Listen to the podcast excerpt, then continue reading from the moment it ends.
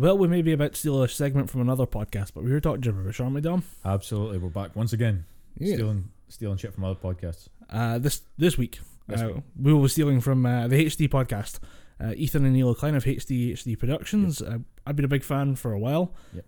Fell off of it a little bit, and then uh, got back into it because they were one of the few people dealing with uh, Trisha Paytas at the time. Yeah, that was that was a difficult podcast to make it through. I never listened to the full thing, but what but I did listen to was just most of them going, "I think you're a dick," but you're sitting having this. They say it in a nice way, like Colin. I think you're an utter cunt. You're saying it in a nice way. Like, what is fucking wrong with you? I, I think they need to find the constructive way to do it because they have the high ground. Obviously, they have the high Oh, yeah, ground yeah. over in that situation. Just to give someone a brief rundown, uh, Trisha Paytas is an American YouTuber who has been just riding waves of controversy for years now, Yeah. try and grow the channel, and she has basically been on the wrong side of everything. And in the last couple of weeks, she decided to come out as trans. Now, normally when a YouTuber does this, it's met with open arms by LGBT community because they want another voice out there, they want another representative, somebody who could join the cause, raise awareness, and help people out in that way. And uh, it's generally quite well received, except for when Trisha Paytas did it because everyone was like, "I don't think so." Yeah, didn't she come out as a gay man? Yeah, she came out as For a, a woman to come out as a gay man, isn't that just a woman Yeah. coming out as a woman? in the most convoluted way possible. I am, I am woman and I like man. That's according to the Bible. That's how it's meant to be. What what the fuck are you bringing to the table? I, I, I guess that means you're somewhere in the spectrum of something. I don't know. Uh, but she came out and nobody really believed what she was going through. So they, when they challenged her on it and said, "Okay, what's part of your trans? And what's your trans experience?" The answer was basically, "I feel like I have a masculine brain." And uh, for those of you who've not seen, she is a particularly she's a hole in her brain. several uh, from the meth. So she Yeah, there was that as well. she the admission that she does meth didn't help any of this, and it, it was weird that I was texting you as I was going through it, saying, "Okay, so I'm listening to Trisha Paytas thing. She is talking about uh, all this experience and how that she feels like she's a man trapped in a woman's body, despite having a very womanly body, and yeah. despite over like extending it into like a cartoonish version of uh, Marilyn Monroe.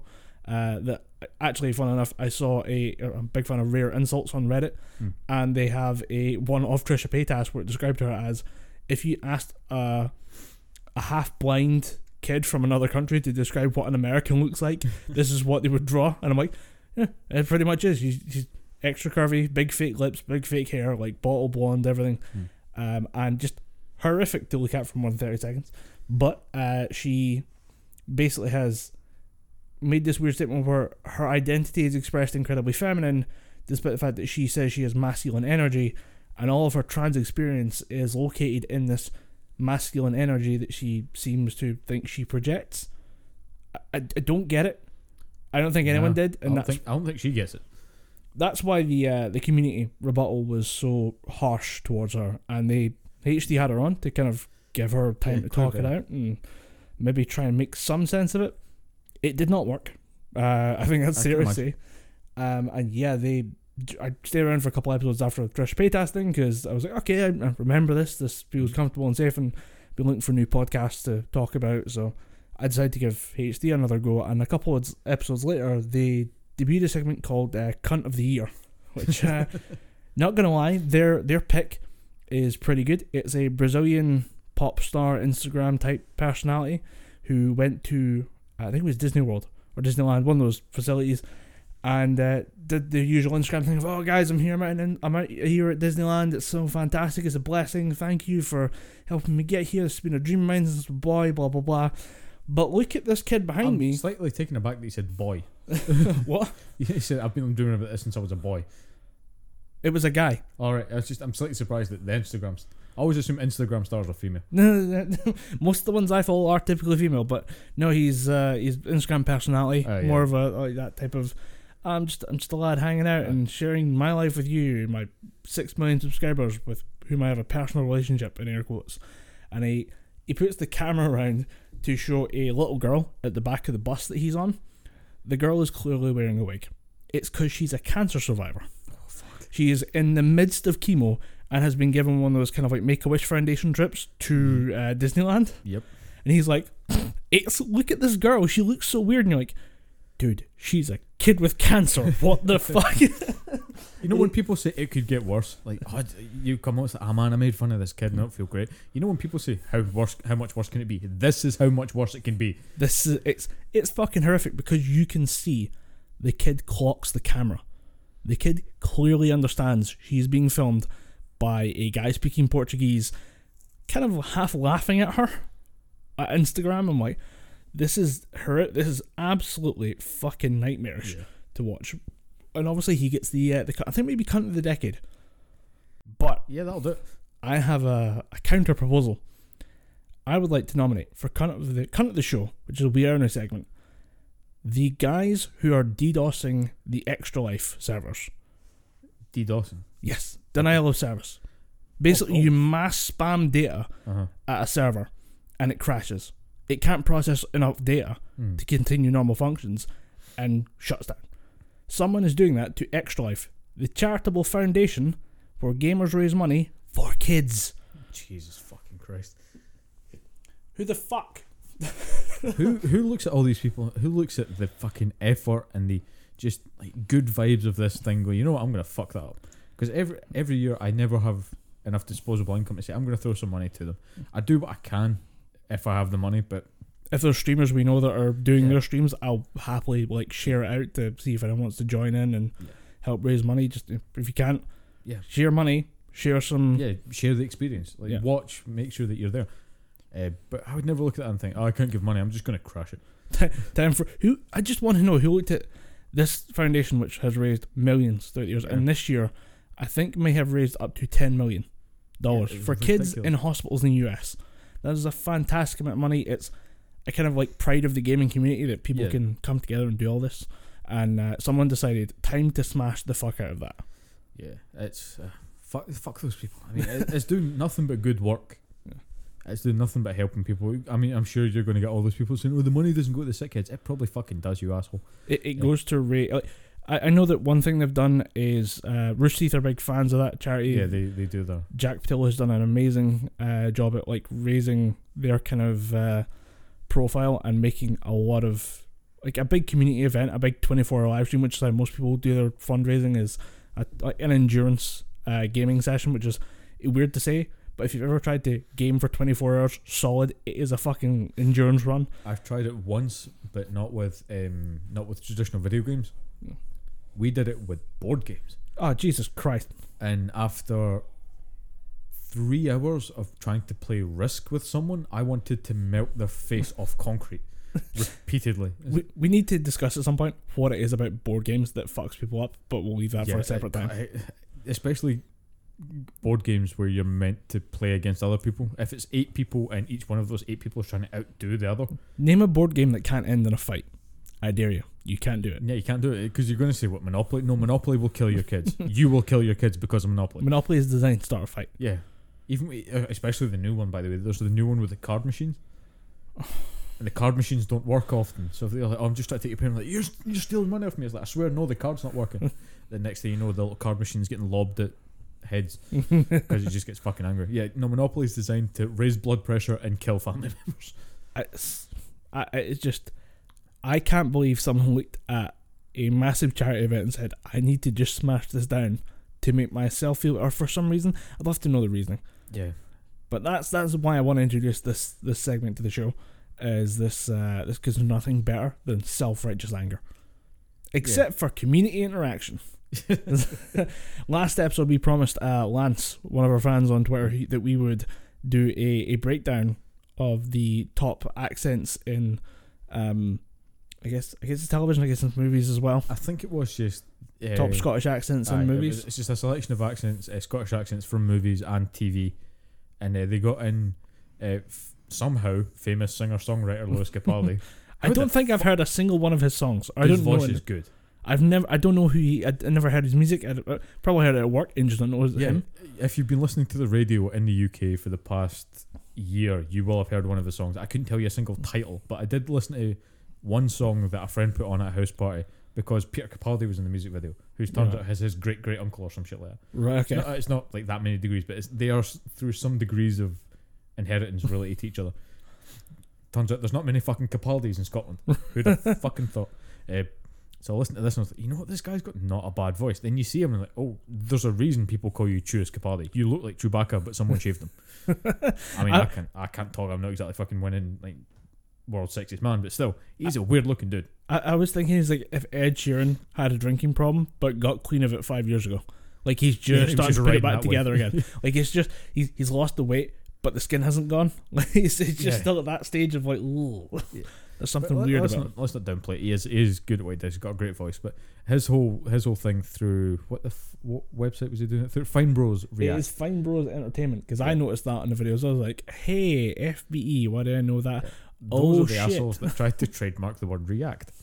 Uh, so the whole point of this video is they were given, I think it was five, yeah, five- Six. six, uh, six different uh, Scottish accents throughout uh, movies and TV, and he was saying, please rate if they're accurate or not. Please tell me what your grievances with the, the accent is. Do you want to go through them in the order of the uh, the video? Yeah, sure, let's do that. So, uh, from the top, we had uh, Fat Bastard in Austin Powers. Uh-huh. I, it was given the nod, and uh, I think in a weird way it is kind of an accurate Scottish accent, and a very kind of angry cartoon version of a Scottish accent, Yeah, it, but it is quite genuine. And it's, a, it's a caricature, one hundred percent. I, I don't know if I just think of it as being legit because that was how we spent most of our childhood was just yelling "get in my belly" all Yeah. the time. I don't know if that was just part of what we grew up doing, and that therefore is kind of canon that that is a Scottish accent. We've just got it in our heads that someone at some point actually spoke like that. And to be fair, I spend a lot of time in Glasgow. Yeah. It's not statistically impossible that someone could be out there going, look, look at my sexy body. Someone's just out there with their fucking sumo nappy on, rubbing their fucking tea tray size nipples. that that character is it's fantastic and it's so disgust. It's a it's a It's- perfect it's example horrific. of that era of comedy and that of like what you could get away with. Like, oh, we can't do this because it's not body positive. Yeah. This was the example of early two thousands. We don't give a fuck. We're gonna blast Eminem Yeah. twenty four seven driving around in a little Peugeot two hundred seven, just run the fucking corner at ninety miles an hour. Praying to God every time you take a corner too quick because the back wheels just tip up like that. And that's why you had a fat bastard in the crew to sit on that sit side to weigh the car down. the fucking car down, yeah. Exactly. So uh, Every crew back in the day needed the fat bastard. Uh, next up is William Wallace from Braveheart. Awful. It is awful, but can I put to you a proposal? No. That's fair enough. no one Next up, Scott.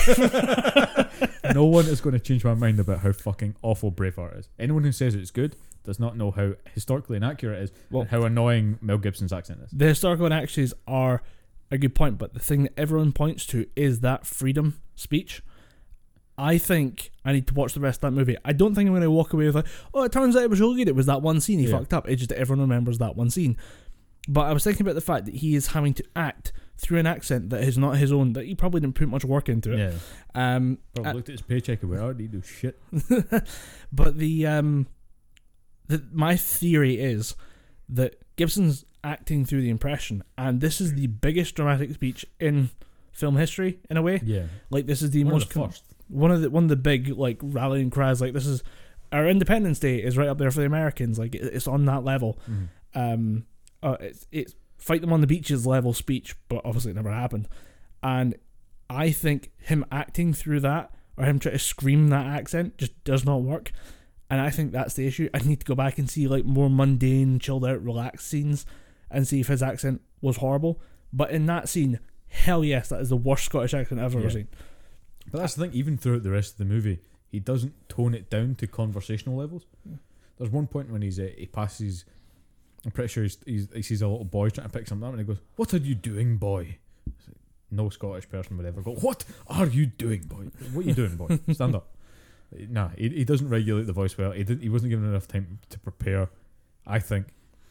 So, yeah, fucking Yeah. Braveheart the movie, and I don't like that accent. I, I just think of 99% of the other like Scottish accents you've ever seen in television are either comedy or more naturalistic films where Yeah. no one's acting really, they're just having the accent and chatting away. Yeah.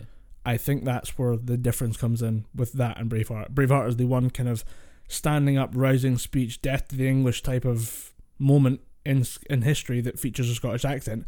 And it just so happens a Scotsman was not playing the lead character. Yeah, I mean that film was just full. Of, well, this we're going to put a point on this because we could fucking talk about how much I don't like this movie for hours. But uh, my last point on it is the movie. The, the movie itself did not make good decisions because you have.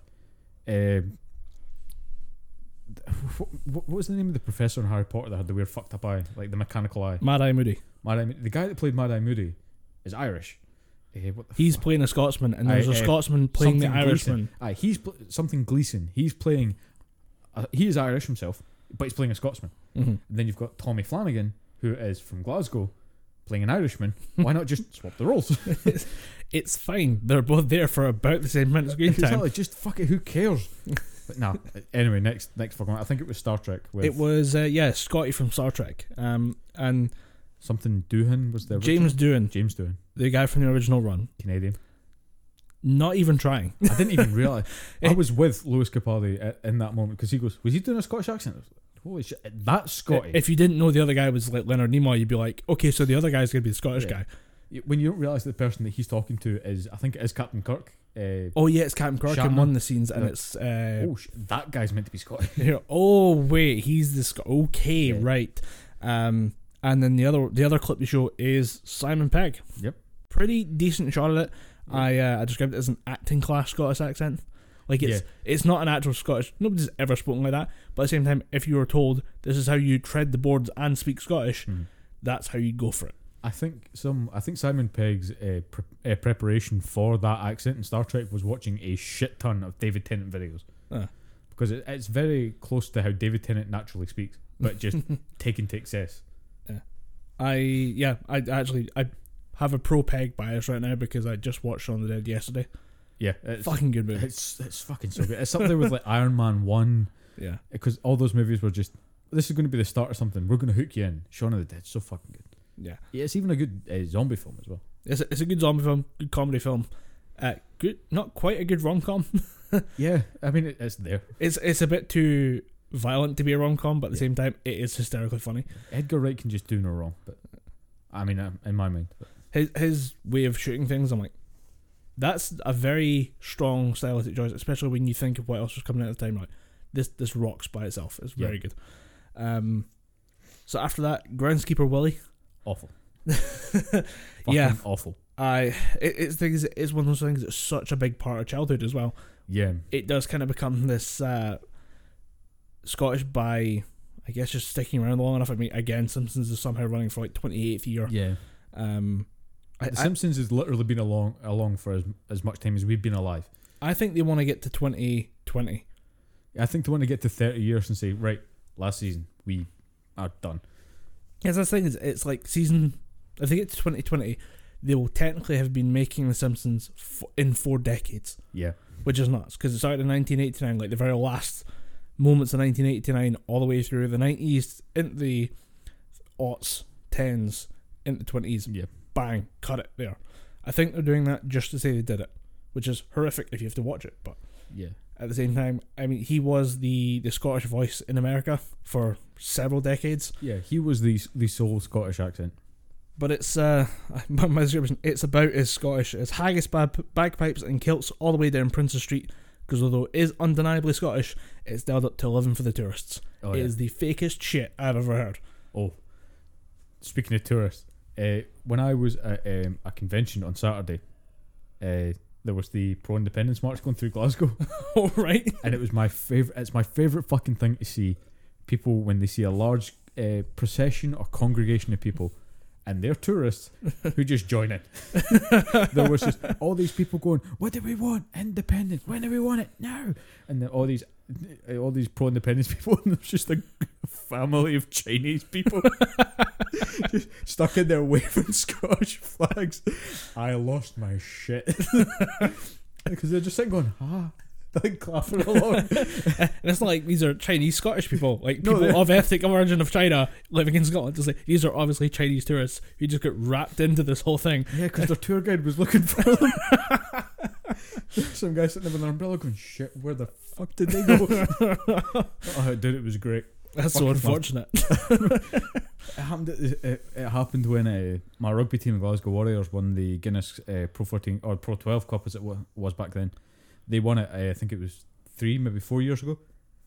And uh, again, uh, all the people are meeting the, the team and stuff in uh, George Square in Glasgow. Yeah. Again, same thing happened. Just a group of Chinese, Asian people just think walking in the place. They're walking about the flags. People are walking up to them, getting their photo taken. They're just sitting there waving flags back and forth. it's awesome to see. Uh, uh, also, one thing, this is being Fine Bros Entertainment. They're obviously trying to do something on the lines of BuzzFeed, so they have to ask, Yeah. "Do you find this uh, caricature offensive?" No, no. Fuck off with that nonsense. like this is not offensive. Yeah, it's a caricature. Nobody gives a shit. I'm gonna be honest with you. You have to try a lot harder. yeah, I mean, if you're talking about groundskeeper Willie being offensive, I mean, this is exactly what Lewis Capaldi says in the, the video. It's not the offensive. It's not the stereotype you talk about in The Simpsons.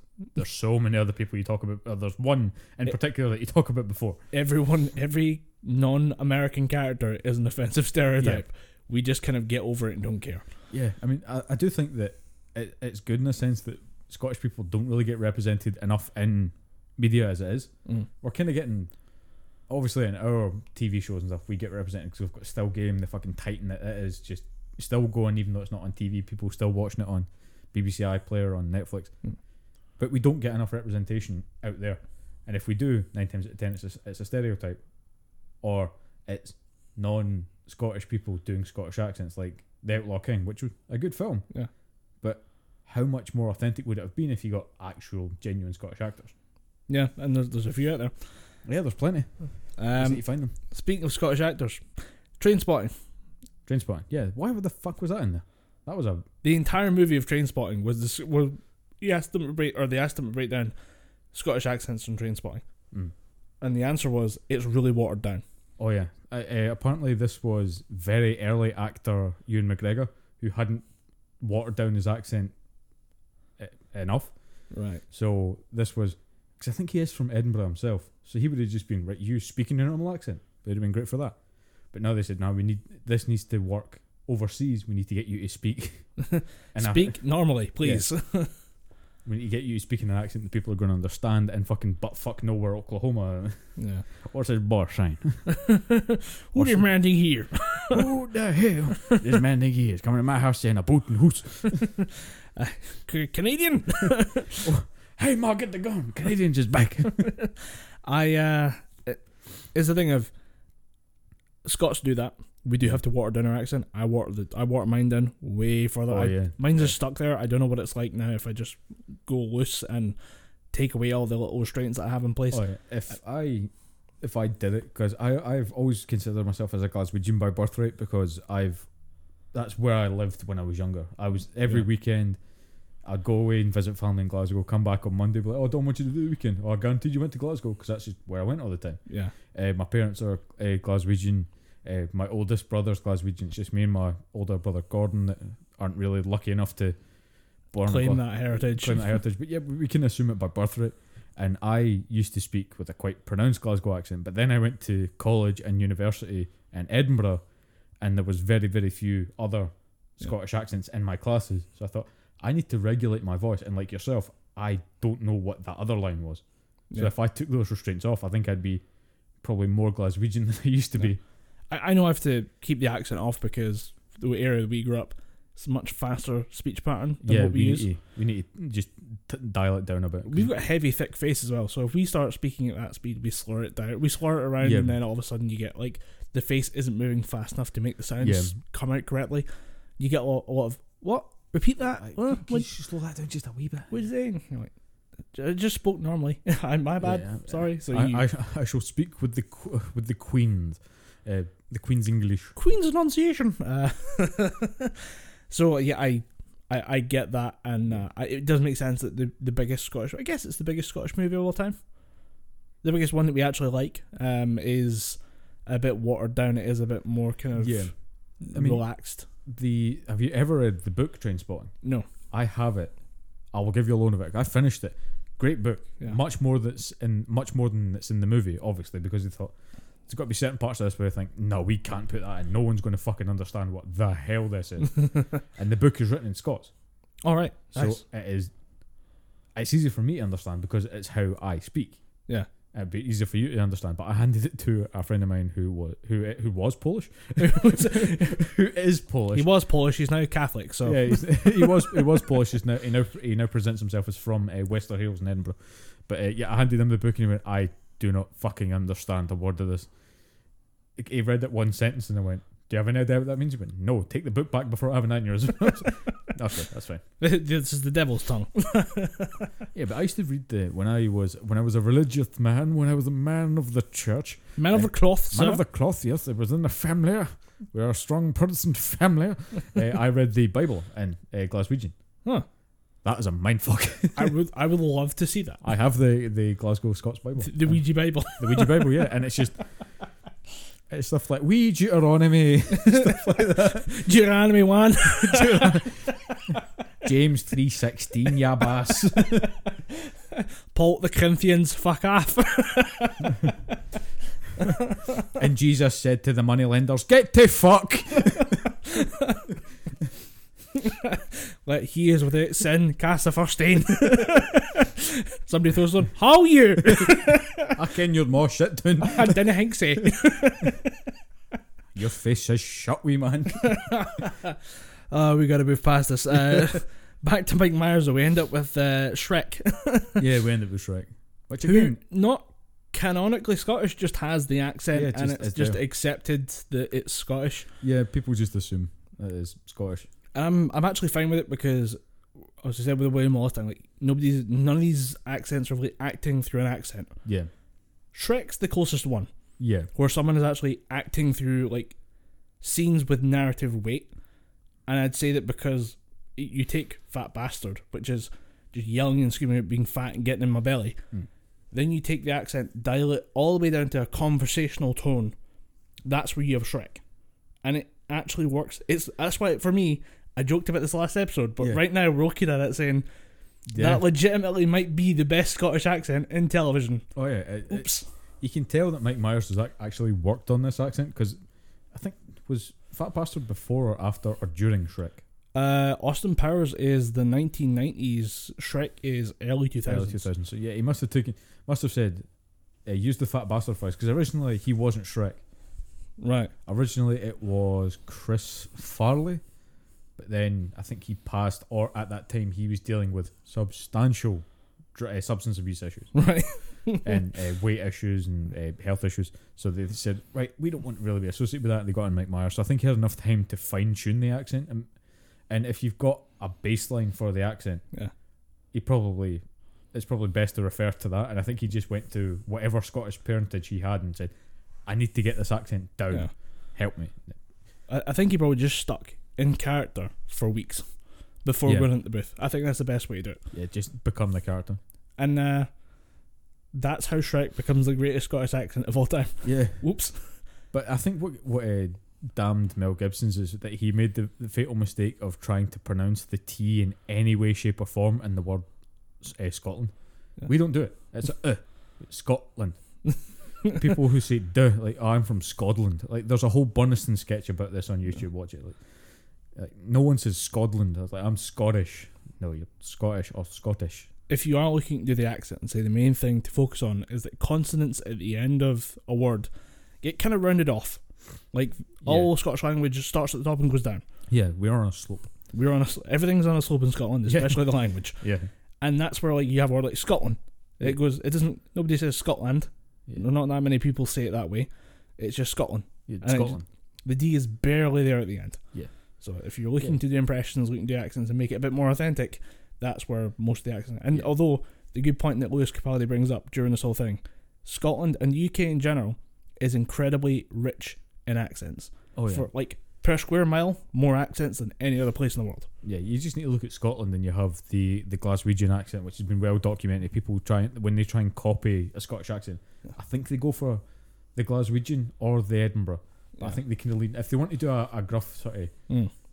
almost enemy type character, they go for the Glaswegian because that's a that's kind of a villain's voice if you do it Yeah. with the right kind of thing. But Edinburgh, that's more the the regular sort of Joe Public Scottish accent they go for. But then if you go further than that, you've got Aberdonian, and then the, that D is pronounced. Then we go to Chicterland, and then all then of a sudden it's fucking a Hookter whole- and it's all it's just you go to Dundee and it's like if you want to see the phrase two hot onion pies, you go twat onion pies. Dundonian is a fucking skill in of itself. So we have all these.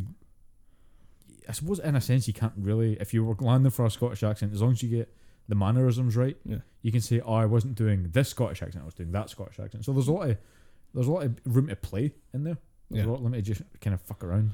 You just, I guarantee you that most of the people though are going for Edinburgh, Glasgow. Yeah, because they think it's easiest, but I, I don't know. I wouldn't. I, I- wouldn't really say. I would uh, love to take a shooter to California and be like, okay, you're going to mentor this uh, this California accent, born and raised in the valley.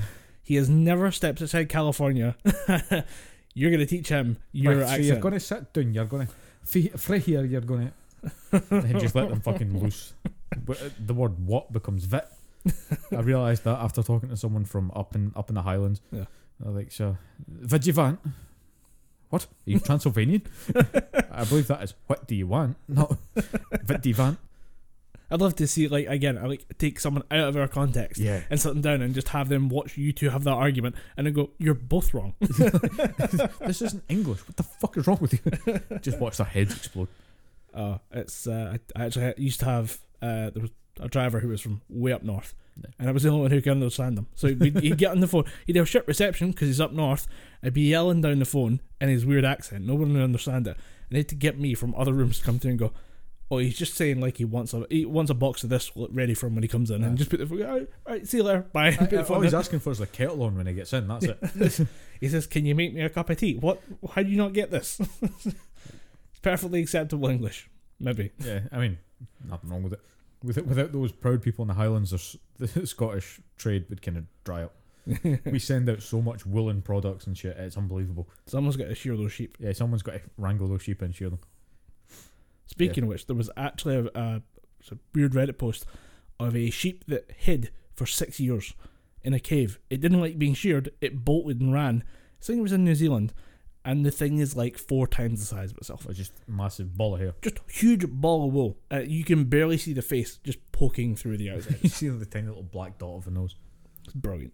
It'd be pretty awesome. But So yeah, Lance, hope you're happy with that. I mean, only really two of the accents get passed. Yeah, uh, Trainspotting and Mike Myers. uh, Trainspotting Mike Myers. They get the pass because well, one's authentic Scottish, the other one's Scottish backed. yeah. Uh, Simon Si- Pegg. Simon Pegg's is happy good. enough. Yeah, happy Yeah. enough. it's good to go. Uh, James Doohan James Doohan. Canadian doing a Scottish accent. We'll, we'll give him a mark when he starts trying. Yeah, when he puts uh, when he puts in the good effort, I think he might be dead. Okay. It could be. Uh, Wait. but Scotty is at. Uh, we'll say one thing. Uh, Scotty, by the way, is supposed to be from Linlithgow. Yeah. Which is weird because I live in Linlithgow. he does not sound like he's he from does Linlithgow. not sound like he's from Linlithgow. No. He sounds like what people think Linlithgow sounds like. Yeah, and uh, But no one enunciates that hard in Scotland. In, No. in, in Linlithgow especially. definitely not. And uh, William Wallace, fucking Mel Gibson, Gonna no do that. try harder. You, you fucked it up. Could you imagine if he came back? He was like, guys, I am very sorry. I'm going to do it I was right this say, time. you talking about Braveheart the sequel? Because that can't happen. No, just Brave, Braveheart, the remaster. All right, yeah, Braveheart the redo, director's cut. Bra- Braveheart, the do-over. Braveheart, we're sorry. Braveheart, we're sorry, remastered edition. EX Turbo HD Plus Alpha, Championship Edition. Speaking of We're Sorry Remastered Edition, uh, Fallout 76. Yeah, This is something that we've been kind of keeping half an eye on because it's such a shit show. And uh, yeah, it is just a tornado of shit, like a shit tornado. to give you an understanding of where this, like, where the kind of starting point for all this is, um, I'd recommend Internet Historians, uh, Fall of the Fall of '76, I think it is, and that is a 25 minute video Hmm. breaking down uh, all of the weird quirks and flaws. There are also several longer, like two and a half to three hour long videos, cataloging more in detail of like this is every little thing I found wrong with the game. And in the first half an hour of playing, you're like, but it's a two and a half hour movie. what what did you do? Um, Jesus. but since then, there's been the main one that seems to crop up is the the bag. There was a, a bag that was offered as Yeah. part of a power armor kit. It was like a special edition, and they said we'll give you a canvas bag, and then they said we can't make the canvas. We'll just make it like this polyethylene This shit. weird nylon shit. Genuinely, if you look in, if you're in your home right now, listen to this. If you go into your kitchen and look where the bag of bags is, because everybody has a bag of bags, Yeah. pull out one of those nylon bags that your mum uses for the shopping. Guarantee that's it. Like your mum, your wife, your significant- significant other, they will have one of these bags Yeah. that they used to store shit in when they go out shopping. That's what they decided would be a benefiting or be the best material to use In a for a special edition. Because I think that It's had like a to be hundred. power and s- armor. Yeah, it's the power armor helmet. Um, which there was another fuck up based on that. Um, but the the bag itself was part of it was 179 quid kit or something like that for the, Yeah, the game. not cheap. Um, and people were like, "Hey, where's the proper bag?" And the response was, "We're not going to do anything about it." That went well. Yeah. I can imagine Todd Howard was just like, yeah, fuck it, they'll just accept it. Oh, oh they're that annoyed. Ooh, oh, it's it's that bad. So uh, I think they're on back order. They're being um, repaired. They're being replaced. You could put in a claim for a bag if you ordered a Power Armor kit and had a proof of receipt for like an order number or something Yeah. like that. Uh, and then it turns out the website that you put that submission into was very very hackable. In that you could actually just access the backdoor codes to see a database of everyone making a claim ever. Jesus Christ. Uh, so that was just another fuck up. That's again, this is all stuff covered by Internet Historian. But since then, there's been two. Well, one of them I found funny from a microbiologist perspective. Uh, they had a, a tie-in product with GameStop where they took the Fallout helmet but gave it a Nuka Cola repaint, where they basically just repaint Yeah, over the helmet. bright red with the Nuka Cola logo on the side of the helmet. Looked pretty good.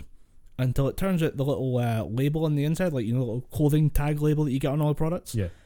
that was growing mold, Ah, ooh, black mold, fucking hell. as in the one that gives you lung problems. Jesus. for a helmet that is quote unquote wearable, Yeah. that's a pretty shitty thing. people were wearing those things though. I've seen Yeah. people wear them. And complications from black mold do get very, very complicated very, very fast. Oh yeah, very quickly. So uh, if you didn't see that news and you somehow have one of those helmets, Burn it. burn it. Get rid of it soon. Yeah. Uh, burn, Flamethrower. burn it in a preferably like the largest inc- incinerator you can find. Um, since then, I guess the main problem has just been not only the continuing kind of run of bugs, but uh, the fact that they are offering a one year kind of it went from like a paid game to free to play. Yeah. Basically free to play at some points. You get it for free with just about every like Xbox product for like Yeah. a good six months. Um, and then they decided to put in season passes. Oh, okay, of course they did. 13 quid a month Jesus. or a 100 quid for a year. You're like, oh, that's, that's weird that they would plan that far ahead in advance. This is an always online game with a non existent fan base. Why are they doing that? They didn't actually plan for this to be a long running game, and here's how we know why. Uh, when the game, I think it was originally launched in 2018, Yeah. technically, like towards the end. Yeah. Turns out very tail end of 2018 we got it. when you went into 2019, things didn't work because the game wasn't programmed to run in 2019. What the shit? That's jeez. I'd, I'd love to see. I'd love to be able. To, I'd love to be a fly on the wall and see one of the production meetings with the guys at Bethesda and ZeniMax. ZeniMax is the parent company, yes. Yeah, because I think they're they were the ones that are leading the charge on Fallout 76. Because Bethesda were just kind of sure if you want to make it, fuck it. Yeah. And uh, I'd love th- to just watch one of those meetings and go, right, we're going to make this game. How's it going to play? It's going to play like Fallout. Explain how it's going to play like Fallout. It'll just work. It just works. Todd Howard's favorite fucking slogan. It just. I was gonna say I've I've heard Todd Howard say it just works. And you're like, okay, Explain, motherfucker. let's see it actually work, and then we'll believe you because you're Bethesda. You make these type of games that break on impact. You can imagine him just going out there and going, "See, it works." Just fanning the flames away. Just it works. I swear to God, his hands on fire and shit. Like, I, I The just fire's fucking- supposed to be there. It's fine. That's your day one DLC. So they've they've had a Burnt children is your day one DLC. But the the one year uh like Axe Pass for like a hundred quid was pretty astounding. One of the benefits was you would get an unlimited loot box, so you could basically store as much crap as you wanted to for crafting component, not for like finalized items, but if you had raw crafting components, you could put them in, and you could store as many as you want. Wasn't that already a feature in Fallout three and four? Nope. Oh, right. Well, it might be in three and four. It wasn't in seventy six. Yeah. Only thing is, uh, it kind of deleted the items. okay. You paid for a premium item that destroyed every like key crafting components, and if you put them in there, they were just gone. And when you complained to the Bethesda forums to say, "I've lost all my shit. I really needed that X Y Z component," they're like, "Yeah, sorry, it's gone. We can't find out what you were missing." Oh, it's so. I mean, at least with 2K, they at least came up with a, a workaround saying, right, we're working to fix the fact that your your personal vault will just delete itself every so often. They found they gave us a workaround, and they're looking to fix it completely through a big massive update by the time the next paid DLC comes out, the next season pass DLC. Mhm. But in the meantime, they're saying, right, if there's more than one player playing on like couch co-op, get them to save and quit the game first. Then the first player they save and quit. Mhm. Don't let the save the first player save and quit because it'll boot you both off. Chances are, player two will lose all the shit. They You've talked work- about this before, yeah, haven't you? they've gave us this workaround. They're just, them for them just to go. We don't know what's broken. Are we going to fix it? Nah, It, well, they are. we don't have fucking time. I think they have fixed it since then. This this game is I'd a constant so. stream of patches and updates, but at the same, they have managed It's to fix it. unplayable. The problem is, point. what was lost is now gone. Good luck. Bye. yeah, but you'll get free stuff. Maybe we'll, we'll we'll consider it. We'll give you like five quid worth of uh, free nothing that doesn't really matter to you.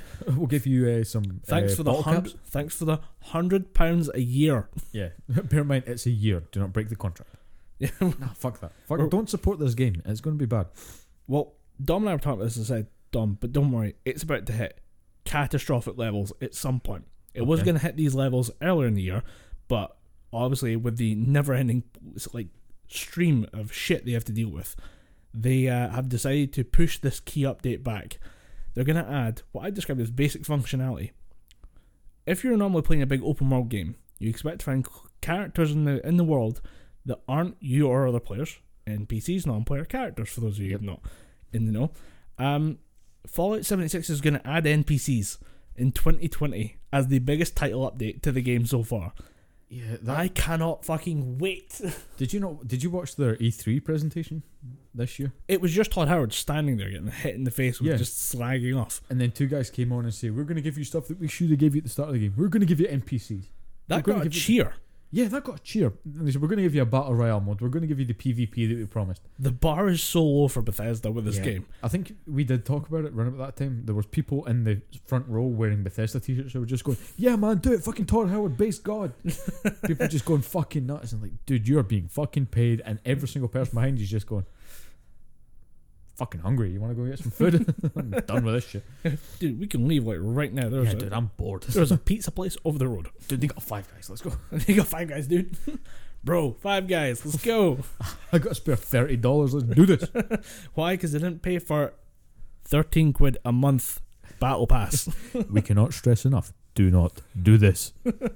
Please, for your own good, leave this game alone. You will, if you've never experienced buyer's remorse before, you will if you buy it. Fallout 4 and Fallout 3 are still there. New Yeah. Vegas is there as well. It's been patched and fixed to the point where it's now a very good game. Yeah, if you want a good uh, Fallout style game, get Outer Worlds. Ooh. It is just New Vegas.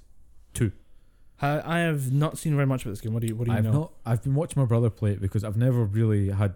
I've never really gotten into the Fallout games in, in the sense of I've always liked how they've played, but I've never played one through to completion because I just get kind of sidetracked with things. Next thing you know, I've spent 18 hours in the wilderness shooting uh, fucking giant mutated bears and shit. It's totally worth it because at the end of those Well, 18, it's well at the end of 18 hours, you get a gun that fires railroad spikes and makes a choo choo noise. Yeah, it was great. Dead ass. I fucking love that shit. But uh, no, the Outer Worlds is it's ridiculous what they did with a good Fallout engine because it's all made in the Unreal Engine.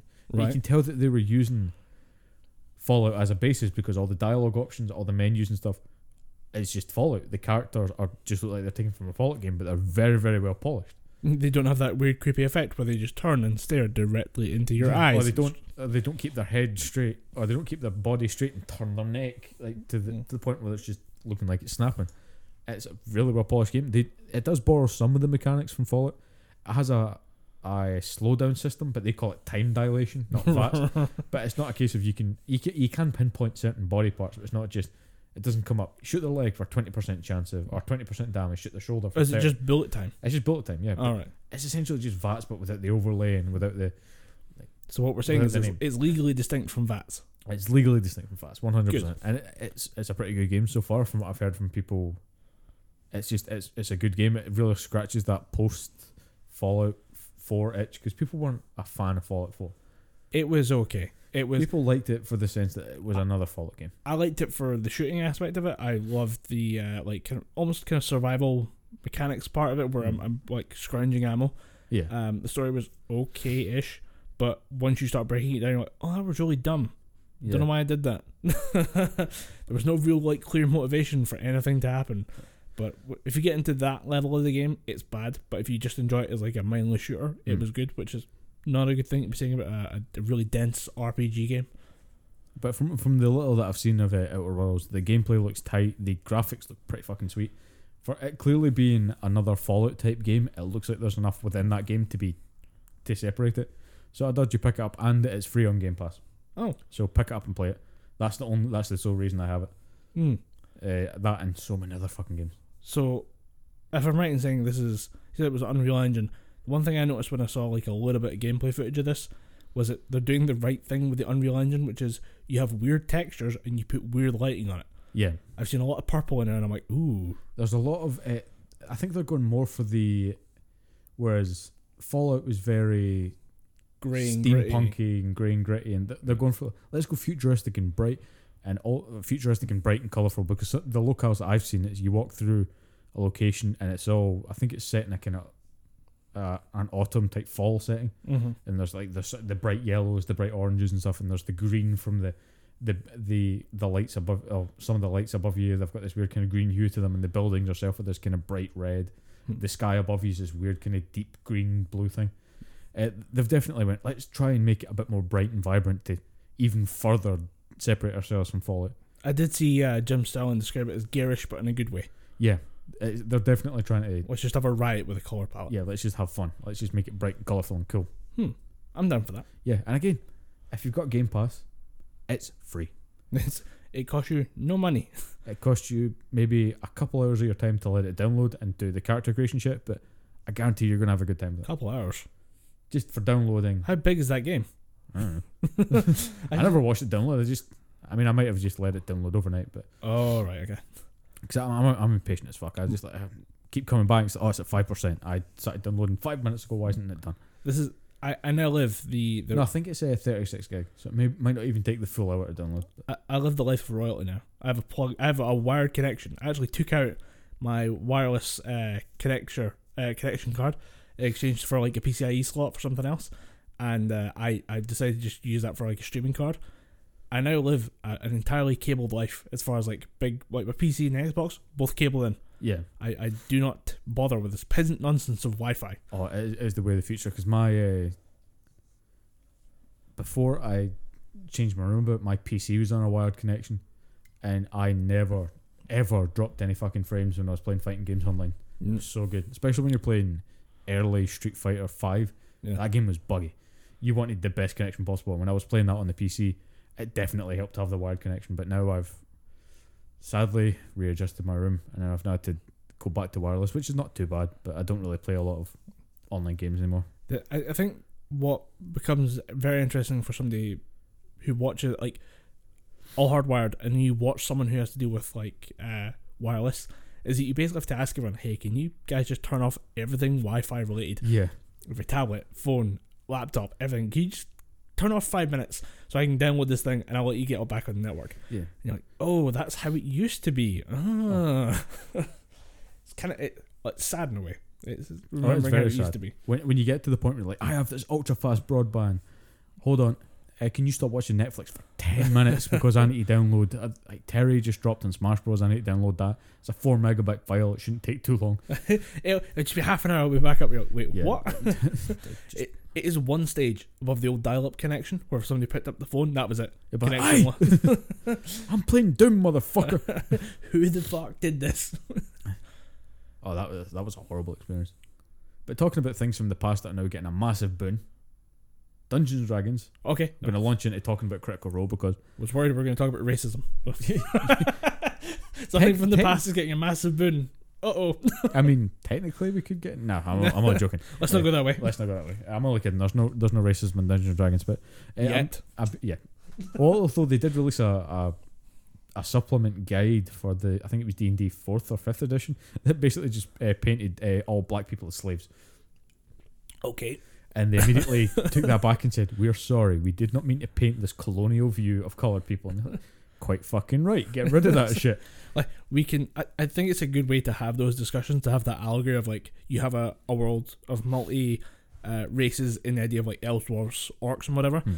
and you treat them in a very racist way but be huh doesn't this seem suspiciously like something that happened in real history that we should learn from and we should progress onwards from but then to actually go oh like we have all these different mythological races but still black people are the slaves like dude what the fuck Yeah, clearly someone had at had least make it the orcs come on. Yeah, that's the easiest no-brainer in the world I mean, clearly someone was married to someone, and that married and that person's wife or husband cheated on them with a black person, and fucking I hate them all. I'll show them Show them you're all going to be slaves in this. But, but yeah, uh, that, I think that's the only really, only really big problem that they've had in the past couple of years because the the satanic panic of the early 80s and 90s in America is now over because everybody and their fucking dogs are playing Dungeons and Dragons, and I think that is because of the not solely because, but I think as a huge they have a huge part to play in it, and I think that's because of a Critical Role. it, there's been a massive Yeah. pop culture influx as people generally get more geeky Yeah, with the rise think- of the Marvel movies and stuff Yeah. like that. I think it's become. I don't want to say the cool thing to do, but I think that's the only word I can use to say it. But people, it's in vogue. yeah, it's in vogue. Yeah, it's, it's definitely in the zeitgeist, uh, and people are just saying, "Oh, D and D's this cool thing." So many people are playing it. All these cool, all these celebrities are playing it. I mean, you've got Vin Diesel, you've got Joe Manganiello, you've got uh, uh, fucking Kevin Smith, uh, the director Kevin Smith plays uh, Dungeons and Dragons. Interesting side: Judi Dench plays Dungeons and Dragons. I am so down Not to roll only dice with Judi Dench. Not only does she play Dungeons or did play Dungeons and Dragons with Vin Diesel, but now DMs for her grandkids. Judi Dench, fucking brilliant woman. You absolute queen. like I don't use the phrase "Yas Queen" lightly, but Yas Queen. Dude, how much of a mindfuck would it be when M from James Bond is your is your DM? I'd be down for that. Judi Dench, if you listen to the podcast, I would be down for at least one session if you DM'd it. I'd, I'd set myself down for a series, uh, even a podcast of her playing D&D with her grandkids. That'd be the most wholesome shit you could ever listen to. It, it's Great British Bake Off, but Dungeons and Dragons edition. Oh, dude, can we get Great British Bake Off?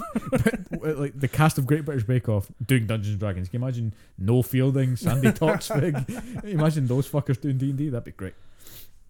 But yeah, you you've got all these people that are playing D and D now, and it's fucking awesome to see it happening. Because I remember when we ran the D and D club at high school, we had to lock the door Yeah. because uh, people would come in and go, "What are you fucking doing?" Then because it was not the cool thing to do. Uh, we, I mean, we thought it was cool because we were always like, we fucking loved the metal imagery of it. We always loved the idea of being a giant fucking half orc and cutting people down, or in my case, I loved being a dwarf and use because Cutting people's ankles off. cutting people's ankles off or taking a great hammer and cracking their spines with it. But It was- we, we were geeky nerds. Like this Yeah. is what we, we enjoyed. We enjoyed the Lord of the Rings. We enjoyed all these like Yeah. fantasy tales. R.A. Salvatore's uh, like stuff for actually Forgotten Realms, which is D and D in itself. All that stuff is just cool to us, but now it seems to have leaked out. You know, Yeah. oh shit. So many, so many different uh,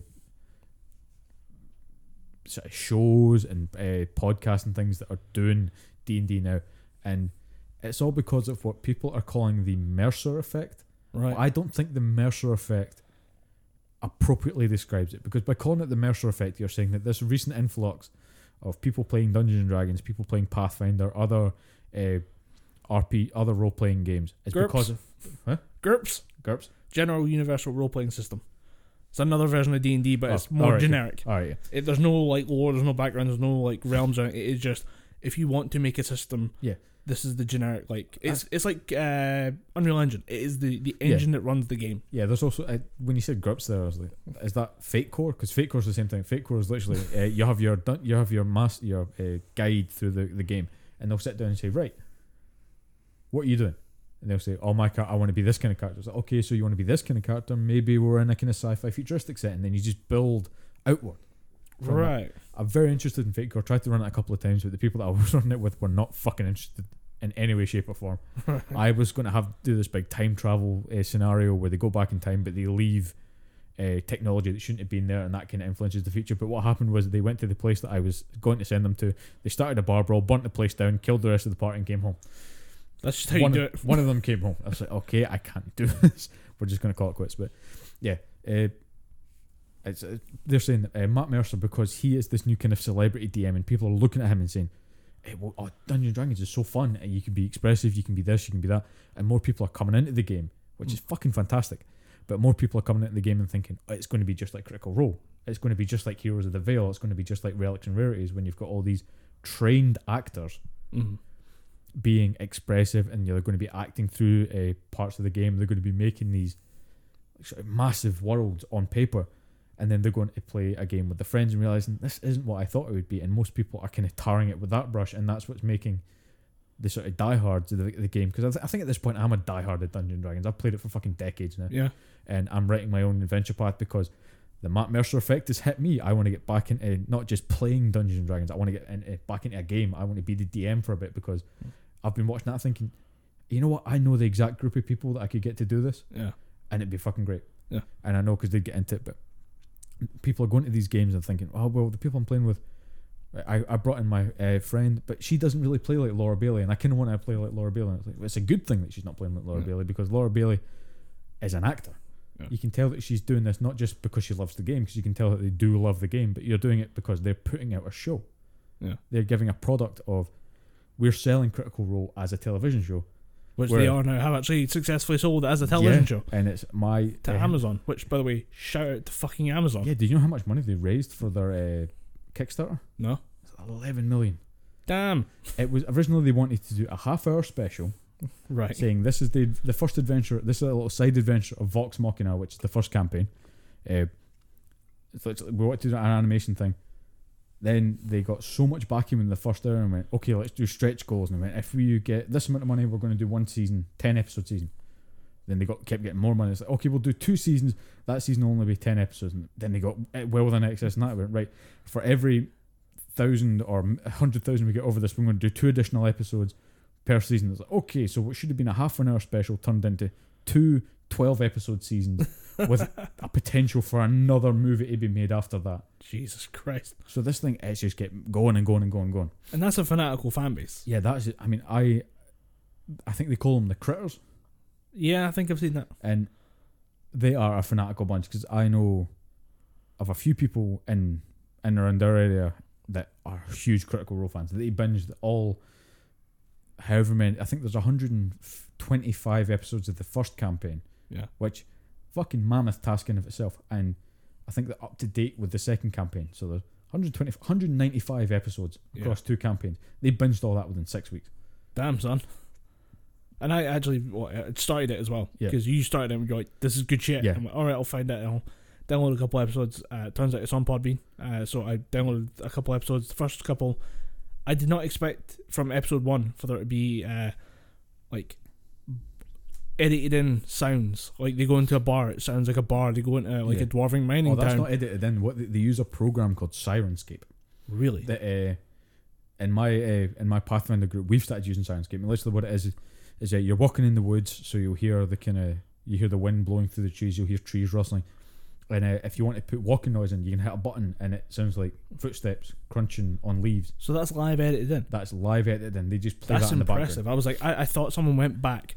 I was like, No. okay, this this stage are in this, but if they do it live, yeah, Yeah, they do it live. shit, that's It's, awesome. it's pretty fucking good. That's impressive. Yeah, it's really impressive. But uh, so the basically that's what the the uh, the Matt Mercer effect or the pro GM or the pro player effect is. People are getting disappointed by the fact that it's not how they're seeing it on TV, and then when they're playing it themselves, they're getting disappointed and they're starting to say, "Oh no, Dungeons and Dragons is a pile of shit." I tried playing it with my friends; it's not like that, and people are associating it with that. And then when they go and see it, or they want to start playing Dungeons and Dragons themselves, and they and someone says, "Look at Critical Role first. They'll see how that plays and goes, "Nah, that's kind of too hammy for my liking. I don't want to play it that way." And I think playing a game like Dungeons and Dragons in someone else's style is stupid. Mhm. The whole point and the whole beauty of this game is you can play it in whatever style you like. And that leads this is going to lead me to my one and only issue with the entire uh, critical role because like I've said, the characters and uh, Matt Mercer's uh, DMing faultless. Matt Mercer is a fantastic DM. If you want to emulate a DM, you couldn't go you couldn't go wrong copying uh, Matt Mercer. Yeah. He's expressive, he talks things through. He's maybe a bit too lenient for my liking. But then again, I think that's maybe just because of my who I who my GM is Right. he's uh, he doesn't let us get away with shit.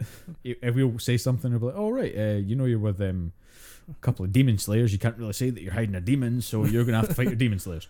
Uh, that was a whole fucking story that ended. Was gonna say, like that actually doesn't seem that unreasonable. That seems like very basic. You forgot you were hanging out with demon slayers and mentioned your pet demon yeah, because uh, we we grew we actually when we were learning we learned from a very lenient DM, yeah he- someone who was all just about the flow of the game, like just Yeah. have a good time, have a, have a good time, tell a story. Yeah. that was his that was his shtick, and that's where Yeah. that's where I learned anyway. Yeah, I think I think we both learned part of that, but I think my style has now been informed by multiple different people because I like doing the voices like Matt Mercer would do. But uh, from uh, my GM, a guy named Bow, his, his last name's Bow, but we all just you know when you, you get a nickname and it sticks. Yeah, Yeah, we just call him Bow. A fucking fantastic DM. Uh, remember shit encyclopedically. You could be asking, it's like, oh, dude, what do I roll here? And he's telling you every single bonus. you just hear the mechanic. Hit Yeah, you can just hear the fucking uh, filofax in his head just split open and be like, okay, that's what it is. No books. He just reads this shit. and he's just fucking very, he's like a fucking encyclopedia for Pathfinder. And uh, I've kind of picked up a bit from him. But uh, the who ran, who used to run the D and D club at our high school before he left, he was fairly lenient, I think. But that was because we were just starting out. Yeah, He was more just kind of let's explore the cool world. Yeah. And then I think there was quite a lot of setting people on fire in our old campaigns. A lot of people chasing dragons with boots, which was pretty fucking cool. It's one of my favourite stories of all time. Uh, uh, one of the people that we used to play Dungeons and Dragons with back at high school, their first campaign, uh, the old teacher, the teacher that used to run the club, uh, made them fight a giant white dragon. yeah. They ran it out. Their paladin threw a sword at him, but the sword broke. He'd enchanted the sword and he meant to throw the sword and get it in its weak spot, but the sword broke because he rolled a, an eight or he didn't roll high enough. Sword broke, so he tried to use magic, Yeah. but the dragon uh, built up an immunity to the magic over the years that it had been hunted. So he had his boot left. so he spun the fucking boot like Mjolnir and threw it at his head and got a critical. Nice. Confirmed the critical and rolled perfect damage. the maximum amount of damage he could. And he went, You just knocked out a fucking dragon with a boot. Oh, it's such a like knowing who the DM is and knowing like all the people who probably would have been at that table. That's good. That's, That's good. pretty That- awesome. That's the type of fucking nonsense that would go on. But it, like I said, my problem, uh, going back to my problem with Critical Role, my problem with Critical Role is that it's very stereotypical Right. in the sense that all the dwarves are Scottish, all the elves speak with a very noble, highborn accent. Uh, all Posh the twat accent. posh, so- all, all the goblins, they all speak like this and they're all goblins. bleh. Uh, uh, they'll- they've all got the very stereotypical fantasy accent. And I text you this saying I have some pointers for them, but my, my pointers for them would be the whole point of playing Dungeons and Dragons is to break the stereotype. And as we're moving forward and more people are getting into Dungeons and Dragons, that stereotype of Dungeons and Dragons only for nerds is being broken anyway. So why stay within the confines of I want to be a fantasy paladin, so I need to speak like uh I need to speak oh pre- I need to speak like Aragorn from Lord of the Rings, where everyone's Right. just the kind of low girl. Like, no, experiment. I've never played a, a D&D character, a Pathfinder character with anybody's accent but my own. I don't say, I'm playing an elf, so I must speak like this, and everything must be overly pronounced, and I must look down on people. No, I've played two elves. One must espouse elegance, What- even in the heart of the battle. You're like, fuck off. Like, you should test my blade. Die, die, you cur. I played two elves in my time. I played one like a surfer dude, and it was like I can't. I think I called him. Uh, Surfing on your bones, bro. That's what's I, up. I think I made him a. I think I made him a ranger or a rogue, and he just stole shit. He's like, dude, I totally got your coin bars, bro. just play him like an absolute fucking surfer dude, stoning it. The other one I played like a. Uh, I played him in an Irish accent, but I just made him a complete opposite departure of what you'd expect an elf to be. So you expect an elf to be very prim and proper. This guy was a total fucking slob.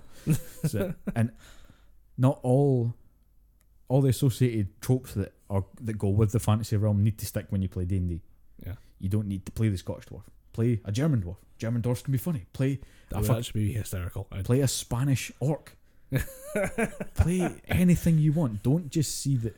Again, this go this will go a long way to sort of break this pro party effect stigma. Just do your own thing. Be unique. Some of the best D and D shows that you can watch on the internet are the ones that take the formula and just twist it a little bit. Because you've got Critical Role, which is a very traditional, very stereotypical Dungeons and Dragons game, but then you've got a game like Relics and Rarity with uh, Deborah Ann Woll from Deborah Ann Woll, should I say, from uh, Daredevil. She played Karen Page in uh, the Marvel Oh, Netflix yeah. shows. Uh, fucking great DM. Mhm. Like her whole thing is just all about playing the game, but she does it where she gives the characters an item from this kind of the shop called the Relics and Rarities. Mm. So they actually get a physical item that they can use in the game, but they also get a little sort of trinket thing that they can take away from the set. And there's all about just doing different things within the game to make it so you're not just playing straight Dungeons and Dragons five uh, fifth edition. Yeah. Play it three point five, but just with a twist. And that's the greatest thing about Dungeons and Dragons in itself. It's no two campaigns will ever be the same. Yeah. You're gonna get a campaign, and you will get a campaign that's that's where everyone just comes in. We fight the bad guys. We're going to kill everything we come across. But you're also going to get a campaign where it's going to be, well, no, we're going to fight, but at the same time, if we can avoid fighting, Mm. why not? If you can talk to the enemy and say, why, why do we have to fight? Like- use your skills, use the dice to make the game better, not just go in and go, we're going to fight the fucking dragon, let's kill it. Like, be a bit smarter. If you have to fight the dragon, cool. But if you can circumvent the dragon and get to where you're going without it, use your skills to the benefit, and that's another drawback. Uh, that's one of the that's the second part of the drawback of Critical Role is the player characters don't really use the finer aspects of their character because they can all throw down pretty well. They've all got this really good team synergy, but they've got the of the Grog, the barbarian. He's just going and he's fucking shit up. Then you've got the sharpshooter, you've got the bard, you've got the healer, you've got the uh, the druid, you've got the ranger, the rogue. There's this great team synergy, but none of them really use their finer character traits to their their fullest. I think that's um, it's got to be part of how you set up the scenario as well. Is that yeah, a campaign of killing the goblins is interesting, Yeah, but what if you're uh, you're you're you're having to deal with a goblin invasion at the same time as dealing with a trade war? What if you have tr- towns struggling to reach trade agreements? You have to barter between both towns as like emissaries, as outsiders. They get okay, you're from the outside. You mediate the situation for us. You have to run back and forward between these two towns, but every time you do it, goblins attack. yeah. I mean- play play with more than just the combat rules. There's a lot more there. And, and that, that that's definitely my point. Look, combat's fun. Everyone loves a bit of combat in Dungeons and Dragons because it gives you an opportunity to roll that all precious D twenty. Yeah. It gives you the opportunity to do the cool fireballs. And it gives you the opportunity to use the cool greatswords. But some of the more interesting aspects of D and D are when you actually use the the uh, NPCs that the DM has given you. Because I guarantee the fucking DM's going to love it. Like, oh, I've spent a lot of time making this character. Yeah. And even if it's a villain, there's going to be a lot of backstory to that as well. If you actually engage the the DM and you say, "All right, you want to talk about this?" Sure. Because in my very first uh, Pathfinder campaign, my character, who was a monk, an insanely strong human monk, went to uh, score the killing blow on a an anti paladin, which was basically paladin that is went to the dark side. Think of it like Sith, if, if paladin could be considered a Jedi. Yeah. And I said, "Can I just convince him to join me instead?" And then my DM's eyes lit up He went, "Yeah, do that. I, I don't want to kill this guy. I wrote. I spent three hours writing this guy's backstory. Convince him to join you. You can get advantage, or you can get a, a bonus to it. Mm. So just come up with different ideas. Yeah. There's a reason why if you've ever looked at a D&D rulebook, there are mechanics for everything. Yeah, Look, if you go into a D&D like the Dungeon Master's Guide, you can see a mechanic for how you buy a loaf of bread. Yep. I shit you not, that's in there somewhere. yeah. There, there's rules for bartering. You you don't have to accept. If you go into a, a, a, a an ale house, like a, an ale house, a tavern. Fucking hell, why could I not think of the word there? If you go into a tavern and someone says, It's weird that you took that long to fight that word into place when Alehouse would have done. I I didn't think alehouse was a word. Yeah. All right. If you go into a tavern and you say, "Oh, I'm going to pay two gold for that uh, pint," and you say, "In fact, you know what? I'm going to pay one gold." Okay. Now you're going to use a persuasion check. Yeah. Convince him it's not worth the money. Yeah. like, yeah. It's all about, you know, Yeah, the combat the combat rules combat's are Gonna be there. Combat's going to be fun, but it's all about you know using the the more unique and the more niche aspects of your character. And if you go in and actually, I I have a lot of 3.5 books where it's a lot of like self-contained campaigns or Yeah. guides on how to do the campaigns. There's always a ton of stats on each villain's uh like combat abilities. Yeah. There's But then there's be, also like a little backdoor. There's always something you can use if you wanted to try and persuade them against Yeah. something. there's like- always a backstory that if you see uh, uh, this the character that I'm talking about, I think the character's name was Nawalia. But uh, the way that my character convinced it was because I did uh, the way my character convinced her was by doing a, I think it was an insight or a knowledge check on her. Then I realized through her backstory she would she just hated a certain person, so I, I used that to kind of open up an avenue of conversation.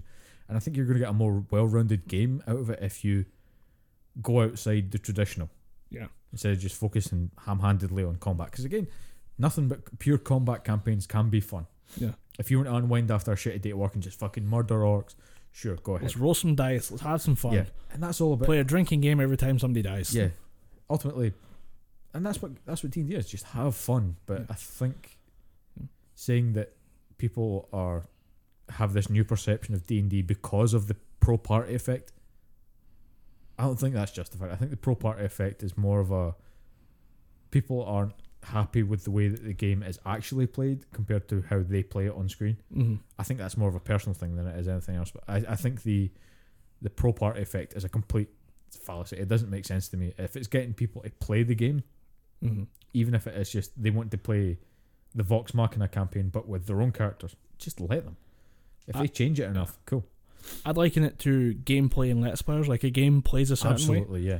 and then a game plays a different way when you're playing it to make a let's play or do a Twitch stream where you're trying to be entertaining at the same time. Yeah. And if uh, one thing you talked about just off mic was if you are joining or if you are a DM who has someone join because they listen to Critical Role, they really like the story, they really they want to give it a go. Um, the the DM and the group should be all kind of in agreement of how the game plays. I Yeah. don't know where I've read this, but I'm sure I've read it somewhere about. It was just an article about. This was way before Critical Role. This was like 10, 15 years ago about Mhm. Just having an, a, an agreed tone for the room. If everyone Yeah. wants to come in like the full thespian, uh, like acting performance of who their character is, or even if they just they want to speak in character or they want to say, "Oh, I go up to this person," and they are always in the role, or Yeah. you want to say, "My character goes to this place and does this thing." Yeah. Everyone should kind of be in agreement of what's going on.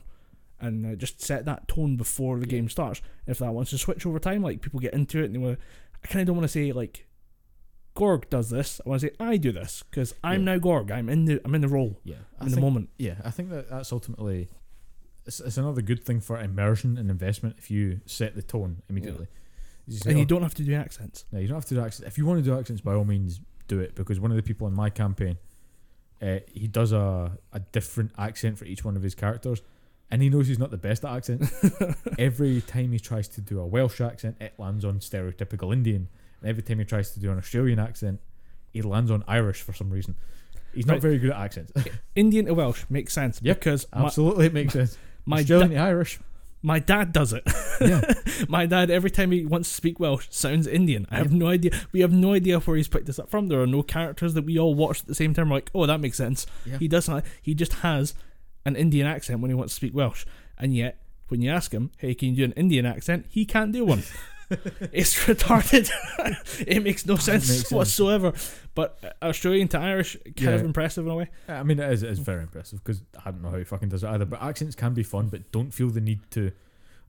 Don't feel the need to go into a, a game and think, well, I'm playing a half orc barbarian. I need to talk like this, and I need to be the big stupid orc. No, go in there and be the sophisticated orc. Be, uh, be the the stereotype breaker. My uh, in my campaign that I'm writing just now, I've wrote in the the sophisticated gremlin from Gremlins 2 Right. as a hobgoblin because I thought how funny would it be because you associated hobgoblins with being this kind of snarling, kind of horrific. it's like half. type. It's halfway to a werewolf, isn't it? Yeah, hobgoblins are basically just goblins that are basically taller, It's a like bit eight, more muscular. eight foot tall, two forty pounds or something like yeah, that. hobgoblins are horrific creatures. But how funny would it be if one came up to you and started speaking like this? We just want civilization.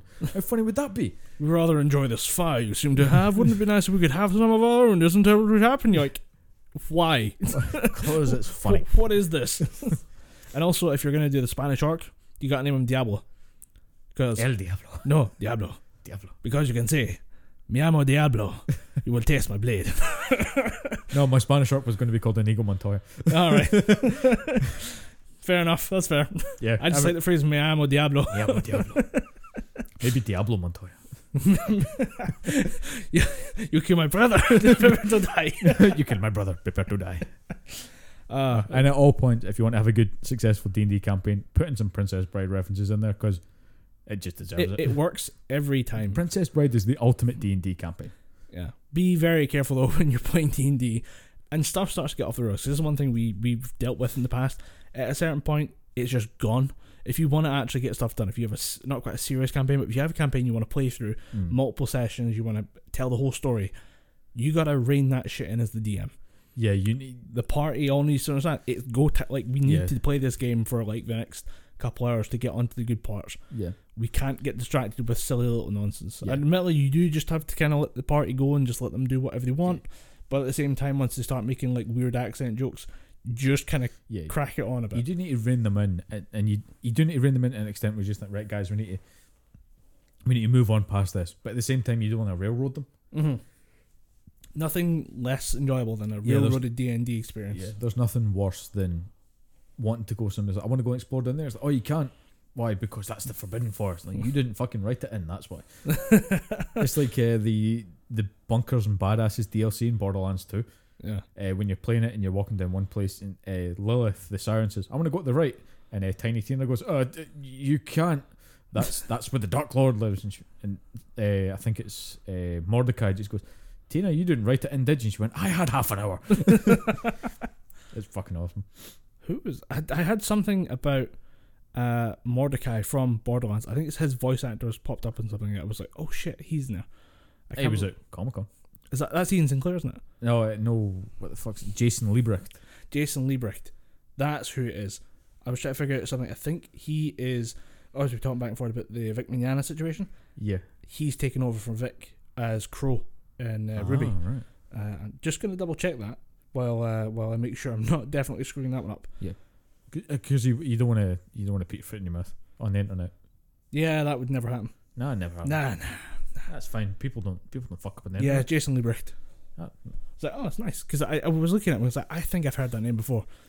Oh, Mordecai, right? Oh, yeah. Mordecai, Shampa, other things probably. It's another thing. I uh, actually, I think it was on the mindset of Ian Sinclair because I caught him in an episode of uh, Fire Force, which I've been watching. Hmm. Uh, new anime show in series about what I thought was going to be just firefighters. I was like, oh, that's pretty cool. Bit, uh, bit of uh, kind of subdued anime, but realistic firefighting. It'd be kind of weird to see, but I guess it'd be pretty cool. Guess he uh, kind of uh, weird to put like I think it's the right thing to do to put like a a job like that on a pedestal. As like, Oh, this yeah. is a heroic pursuit. Like saving people from fires is pretty fucking cool if you Yeah. think about it. especially because firefighters, especially in the UK, could use a bit of good press right now. They're getting tarred and feathered. It's an essential service. Yeah. And uh, I just thought oh, this was going to be pretty cool, nice, uh, realistic anime. It turns out it's about uh, wizards using kung fu to kill demons, but Of they're all on fire. oh fucking course it is. It's awesome though. but uh, Ian Sinclair, one of my new favorite voice actors, just popped up, and there is a weird eccentric scientist. I'm like, excellent. awesome. It's Whis, but with a lab coat. I'm fucking sold already. Because uh, I've, I've noticed he's he's appearing now in multiple rounds of the Funimation game that we play, where Yeah. we just try and spot the actor in different roles. I can see behind your PC monitor you've got Shin Godzilla there. Have you watched that? Not yet, no. He shows up in Shin Godzilla as well. God damn it! no, did you? I listened to it and I, th- I was just sitting listening. Like, That's Todd Haberkorn. That's Oh, it's Todd Haberkorn. yeah, Todd Haberkorn's sweet. the main character. Nice. Uh, Ian Sinclair's in there. You will hear a couple of Chris Sabat's. A couple of Chris. A couple of Sabat's. Chris Sabat's. You will hear uh, a couple of well-known female voice actors. I think Christina Vee's in there somewhere. Mm, nice. Just in there as a. Her, by the way, have you followed her on Instagram? yes. She's clearly out there to show the booty, and I'm all for it. Uh, it's, Ridiculous. it's weird that she's such a she's a very good voice actress. She's uh, the voice of Darkness in the Konosuba, uh, the English dub for that Hmm. that Crunchyroll's making, and she's very good in that role. Yeah. I've seen her in a lot of video games because she was. I played a game called Indivisible recently. Mhm. Fucking fantastic uh, RPG, but it it's a different RPG. There's a lot of platforming in it, Right. but the uh, the combat style is not all turn based.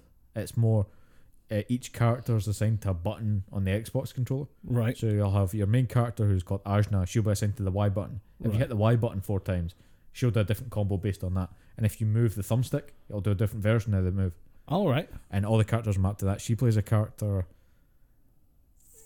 Fuck, off the top of my head, I can't remember because I finished it a couple of weeks ago.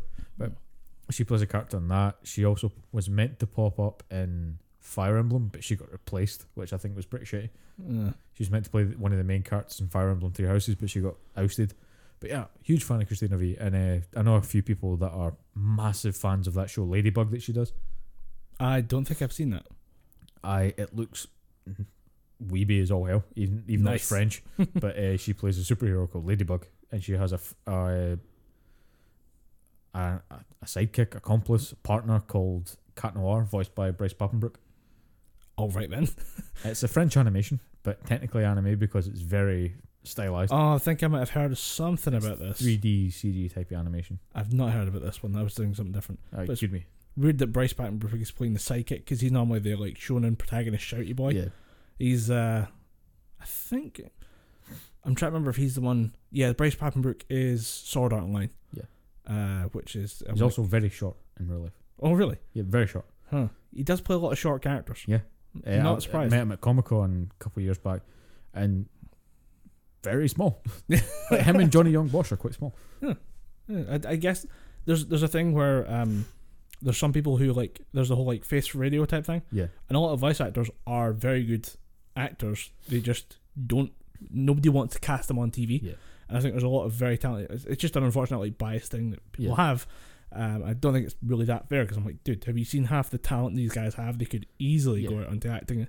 Most of them are stage actors or on camera actors who just never made it big in Hollywood or who just never wanted to. yeah. But at the same time, like, dude, these guys could come on, just rock a fucking set. Yeah. Although uh, one one actor that kind of broke that stigma was uh, Jason Douglas. He's been appearing in live action shit for a while. He was the devil in Preacher. He was in The Walking Dead. He's done a whole shit ton of movies. Yeah. Uh, and it, obviously he's done his animation stuff. well, well, geeking. I'm, I'm talking like mainstream appeal. Like, I'm, uh, weirdly, this is gonna sound like a weird thing to pick on, but like Law and Order, Special Victims Yeah. Unit, NCIS, all those like big American TV shows, yeah, they won't cast people like that unless it's for like a one-off little side role. yeah, I suppose. I, I I think I actually Douglas- did see Todd Haberkorn in an episode of Law and Order SVU or something like Yeah. that. I was like, I'm thinking that's Jason weird. Douglas was probably in a few episodes of that shit, but no, uh, Yeah. just as a side on Jason Douglas, that guy's a fucking giant, by the way. yeah, Like Easily into the middle six foot, like six foot four, six foot five, that kind of thing. Hmm. Fucking giant of a dude. And it's quite weird because you've got him sitting there, and you've got at, at the line at Comic Con, it was just everyone descending. Then it bumped back up at Troy Baker, and just descended as it got to the Power Rangers. I uh, I actually should give a quick shout out just as we're in a kind of general mush segment of like weird things we need to point out. I want to shout out to uh, El Goro on the Talk Without Rhythm podcast, Okay. who has for the tenth year in a row completed thirty one days of Halloween. It means he has watched and reviewed on a podcast thirty one Halloween movies or thirty one horror movies in thirty one days. So he's been doing this for ten years. Yes, I'm guessing it's a different set of Halloween. it's themed- it's his rule is horror movies I have never seen. The Right. man has seen three hundred and ten horror movies in ten years. Jesus. I don't think is- I've seen that many movies total in my life. I think the I man is own that. many. Dedicated to craft. It's unreal. I mean, I've been following him. He was actually the first podcast I listened to, Yeah. uh, so he he's responsible for all of this. Oh, so what was the fuck the, you, El Gore. What was the metal podcast? Because I remember the Sons of Metal Sons of podcast Metal that he was podcast. part of for a while. yeah. Um, so I listened to that on your recommendation. I thought it's a fucking good show. I even sent in a, a an email to them talking Yeah. about. I think I asked them to give me some advice on a pre-game playlist, and it was just like it was all this fucking heavy as hell black metal and death metal. I was like, I'll listen to this. yeah, I'll give this a go. I'll, I'll, recommendation. Whatever happened to that podcast? Is it still going or? I can't remember.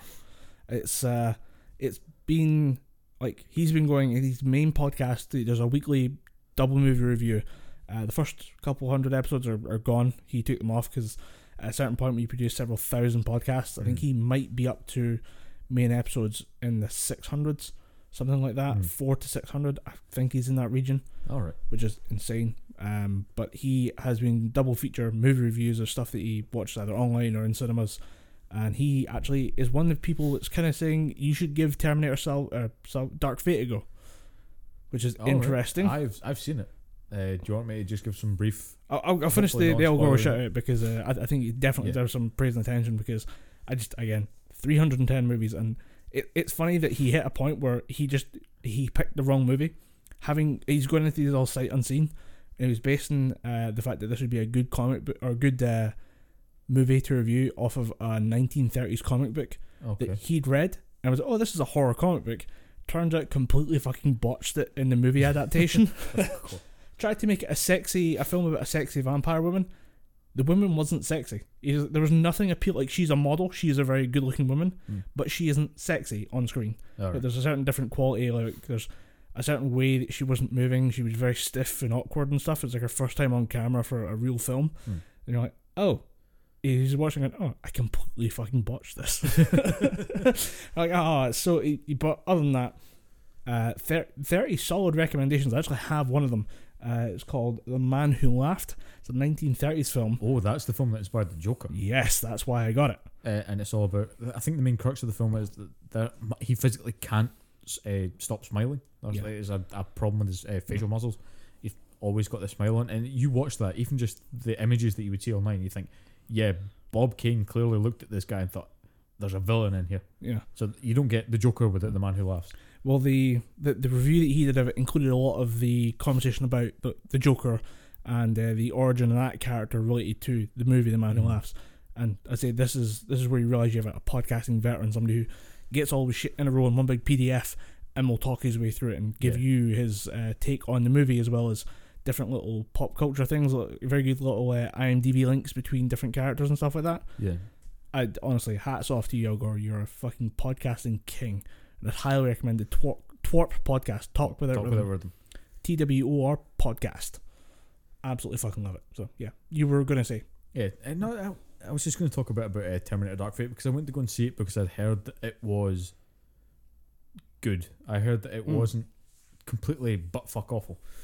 that's that's the weird thing where everyone who I've talked to about this does the exact same thing. It's not just that it's it's good. It's just taking a second and then good. Yeah, because I I watched um, Terminator Genisys after I watched Terminator Dark Fate, and I kind of thought I understand completely why this movie why they needed to reboot and rein this shit in. Because the whole plot of Terminator Genisys is that they somehow managed to change the timeline Right. because uh, Matt Smith, who is a new form of virus Terminator, like Matt Smith as in the doctor. the Doctor Matt Smith, Right. Okay. with a horrible, fucking horrible American accent. and it, I mean, it's not the worst American accent that you hear in the fucking movie, uh, but he infects John Connor with this weird uh, techno virus thing that causes him to become this weird nanomachine Terminator thing. So they used John Connor to go back in time, launch Skynet, and kill his mother. But in doing so, he creates a new timeline where uh, John Connor uh, doesn't get bought, or not John Connor, Sarah Connor gets a Terminator sent back at the age of nine to kill her, but she somehow manages to beat that Terminator At and age nine. reprogram it right. so that Terminator then becomes her guardian. So then, when the other Terminator at the right timeline comes back to save or to kill her, the other Terminator that tried to kill her kills that Terminator, and then all of a sudden the T one thousand from Terminator Two is stalking them, and it completely fucks up the timeline. Then when Kyle Reese lands there, Sarah Connor's not a fucking waitress; she's this gun-toting badass played by Emilia Clarke. I was gonna say this is the Emilia Clarke one, isn't it? Yeah. And it's just a fucking mess. it's an absolute fucking mess. Emilia How long does it take to go from like the start of the movie to Sarah Connor has a programmed T eight hundred to kill the other T eight hundred? half an hour. Half an hour. Not maybe not even half an hour. I think Shit. twenty minutes, because you get the preamble of John Connor saving Kyle Reese, Kyle Reese becoming his right hand man, and then you get the pretty cool fight where they break into the Skynet base and and take over the time machine, Mm-hmm. and then that's when Matt Smith, you know, infects John Connor with the virus. So I think yeah, twenty minutes before all uh, shit hits the fan. That is an absolute nightmare of a movie. Oh, it's, it's fucking awful. I didn't make it all the way through, but not because it was Can I ask where you saw this? uh, Netflix. It's on. Right.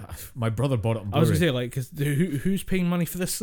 no, fucking Netflix. Uh, I, I got part way through the movie. I'm probably going to go back and watch the rest of it just for sheer don't know, Drinking kill brain cells, have a fucking couple of whiskeys or something. I don't fucking know. But it's just, I mean, the T1000 that they introduced doesn't even look like Robert Patrick from Terminator 2. Right. He's Asian. Okay. I mean, he kind of invokes how Robert Patrick runs because he's got that very. I've trained myself for over year over the fucking years because I was in the military to run a certain way. And He's tried to copy that, but at one point, you realise that this isn't even close to how uh, Robert Patrick looked and how he run. Hmm. And they try and copy the whole uh, the bit when he clings onto the car and he tries to crack open the doors, and, and then they just keep trying to call back to Terminator Two, and it's it's not great. And that's where I think most of the modern Terminator films keep shit in the bed because they keep trying to be the next Terminator 2. Right. The Terminator 2 Judgment Day is the best Terminator movie of all fucking time. Term- the Terminator, the first one, is fucking great. Terminator 2 just takes it and builds upon it. Yeah. And every film since then is trying to be the new Terminator 2. Even Terminator 3 tried to be Terminator 2 again. Yeah. True. And it was fucking bollocks. And then uh, So uh, Terminator Genesis. if you want to kill some brain cells and drink, watch Terminator Genisys because it's not fucking good at all. But uh, Terminator Dark Fate starts off with two completely new characters. One called uh, Daniela, and I can't. Remember, I think the boy is called Diego Ramos. Right. Completely unassuming. Uh, kind of like the same thing they did in the Terminator, the It's original just- Terminator. It's just kids. It's yeah. just uh, two people, two completely unassuming people that are just going to work. They're talking to their dad. They're making their lunches. They're going to fucking. Uh, they're going to work. One kid wants to make it big on uh, big in America, so he's sitting vlogging on his phone, uh, uploading shit to Instagram. Then they drive to work.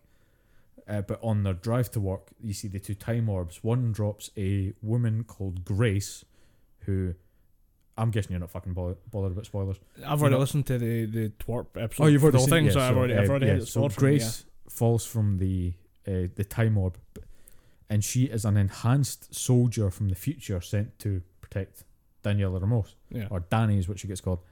And then there's the uh, other character, who is the or the other person that comes into the time orb is a, a new enhanced robot created by not Skynet because Skynet fell, It's Legion it's this by. Legion, yeah Right.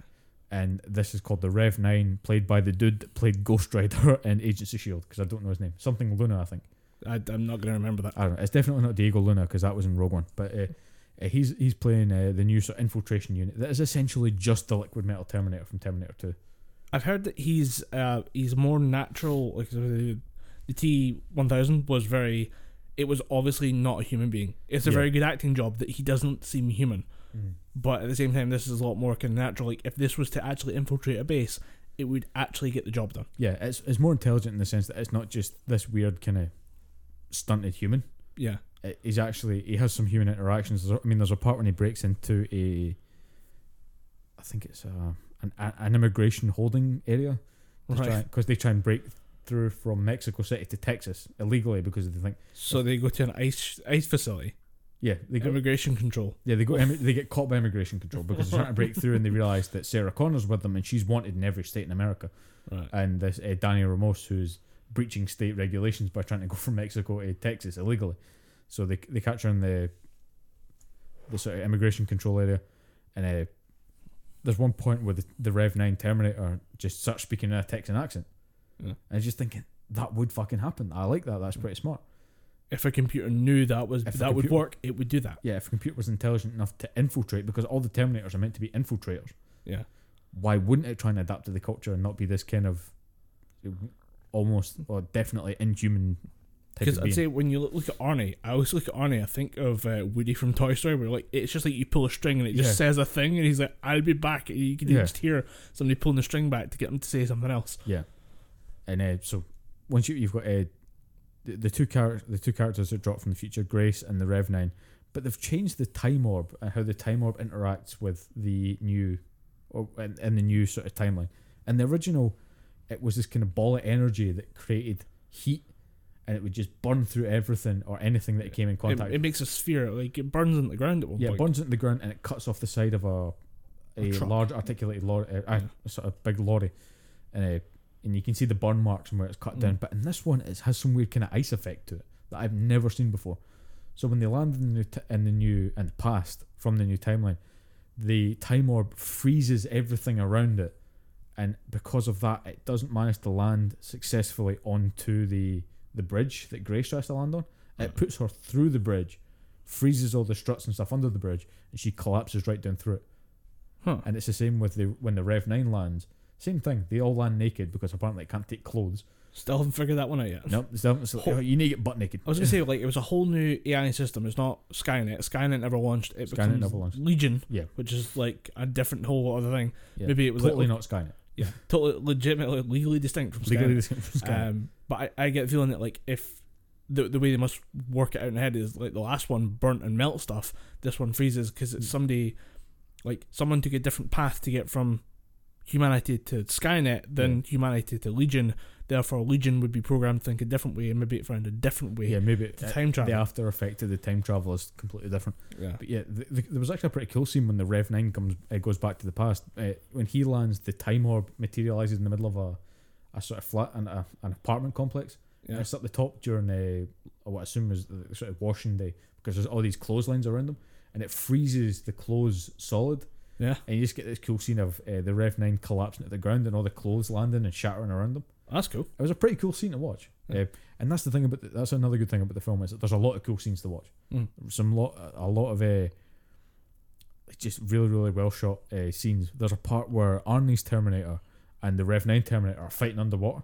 Right. And you're sitting thinking they would sink immediately at the bottom. They wouldn't float about and try and fight. Yeah. They'd be like, no, because you've got the heavy, like pure, whatever steel they made the Terminators out of, sinking to the bottom, and he's just got a hold of the Rev Nine. Yeah. I mean, the Rev Nine, I assume, would be light nanomachines, or light material that he'd be made out of. But you still think Yeah. He's still metal, technically. you've still got the weight of Arnie pulling it. out. I thought "Ah, that was pretty cool to see, and how the uh, the Rev Nine makes weapons and splits himself apart Yeah. because he's got this weird endoskeleton thing, and he can send nanomachines off as a different part. I did see that in the trailer. I was like, okay, that's cool. Yeah, and it's pretty cool to see because he's got all the he can change his hands into blades and he can sort of take part in the nanomachine, throw it at them.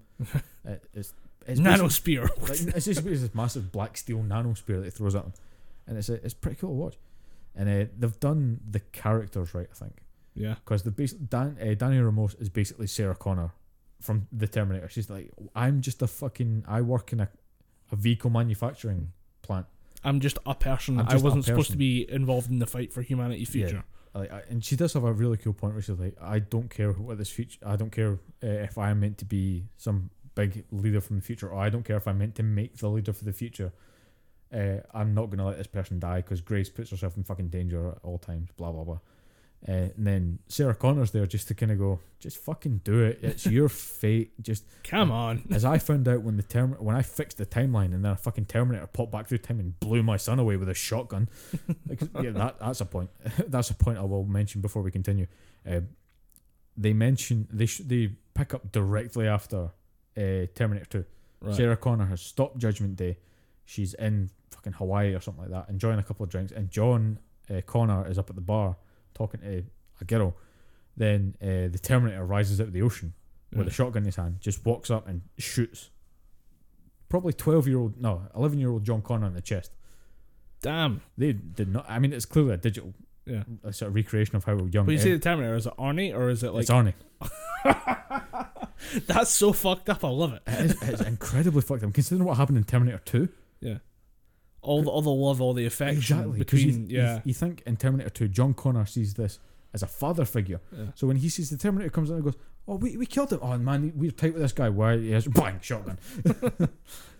That's got to be. It it was it was a good scene because you're just Oh. thinking right because you, you think of how the implications it had for John because John wouldn't hate the Terminator when it's coming at him or he'd be confused because thinking we burnt you. Yeah. Why are you here? But then Sarah Connor immediately has that thought of shit. We didn't kill them all. Yeah. John gets shot away. Then that switch in, her, in Sarah Connor's head goes from I can trust Terminators. Terminators can be our friends to fuck all Terminators.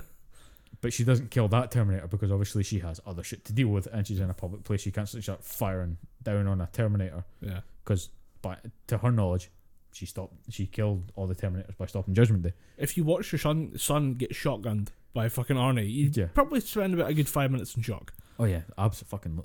But uh, one thing they they do mention in Terminator, uh, Dark Fate, and something that I kind of forgot was the fact that the the skin that they put on Terminators is living tissue. So, they it ages. Right. And my whole point was, why the fuck is t- uh, Arnie looking so old as a Terminator here? Then they explain it. It's living tissue. It can age because it's an infiltration unit. Yeah. And I, th- I still kind of thought it's kind of weird. Like, It, it, like on the one hand, yeah, but on the other hand, no. Yeah. like really big no to that one. Because I mean, why would you go from? Obviously, it wouldn't really matter. It's all just to do for blending in. But you would go from the kind of massive physique of early '80s or late '80s uh, Arnold to just the kind of still fairly Like old man shredded, ripped. uh, yeah. old man ripped physique of uh, modern or current Arnold. And it's just thinking it'd be a weird thing to say, but.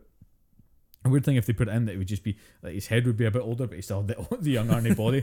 but no, it, it would make sense for the infiltration unit to be to blending in with society. Yeah. I just uh, we've never thought of the long game in that way before. Yeah, and you've never and the whole point of the Terminators is you kill it as quick as it shows up.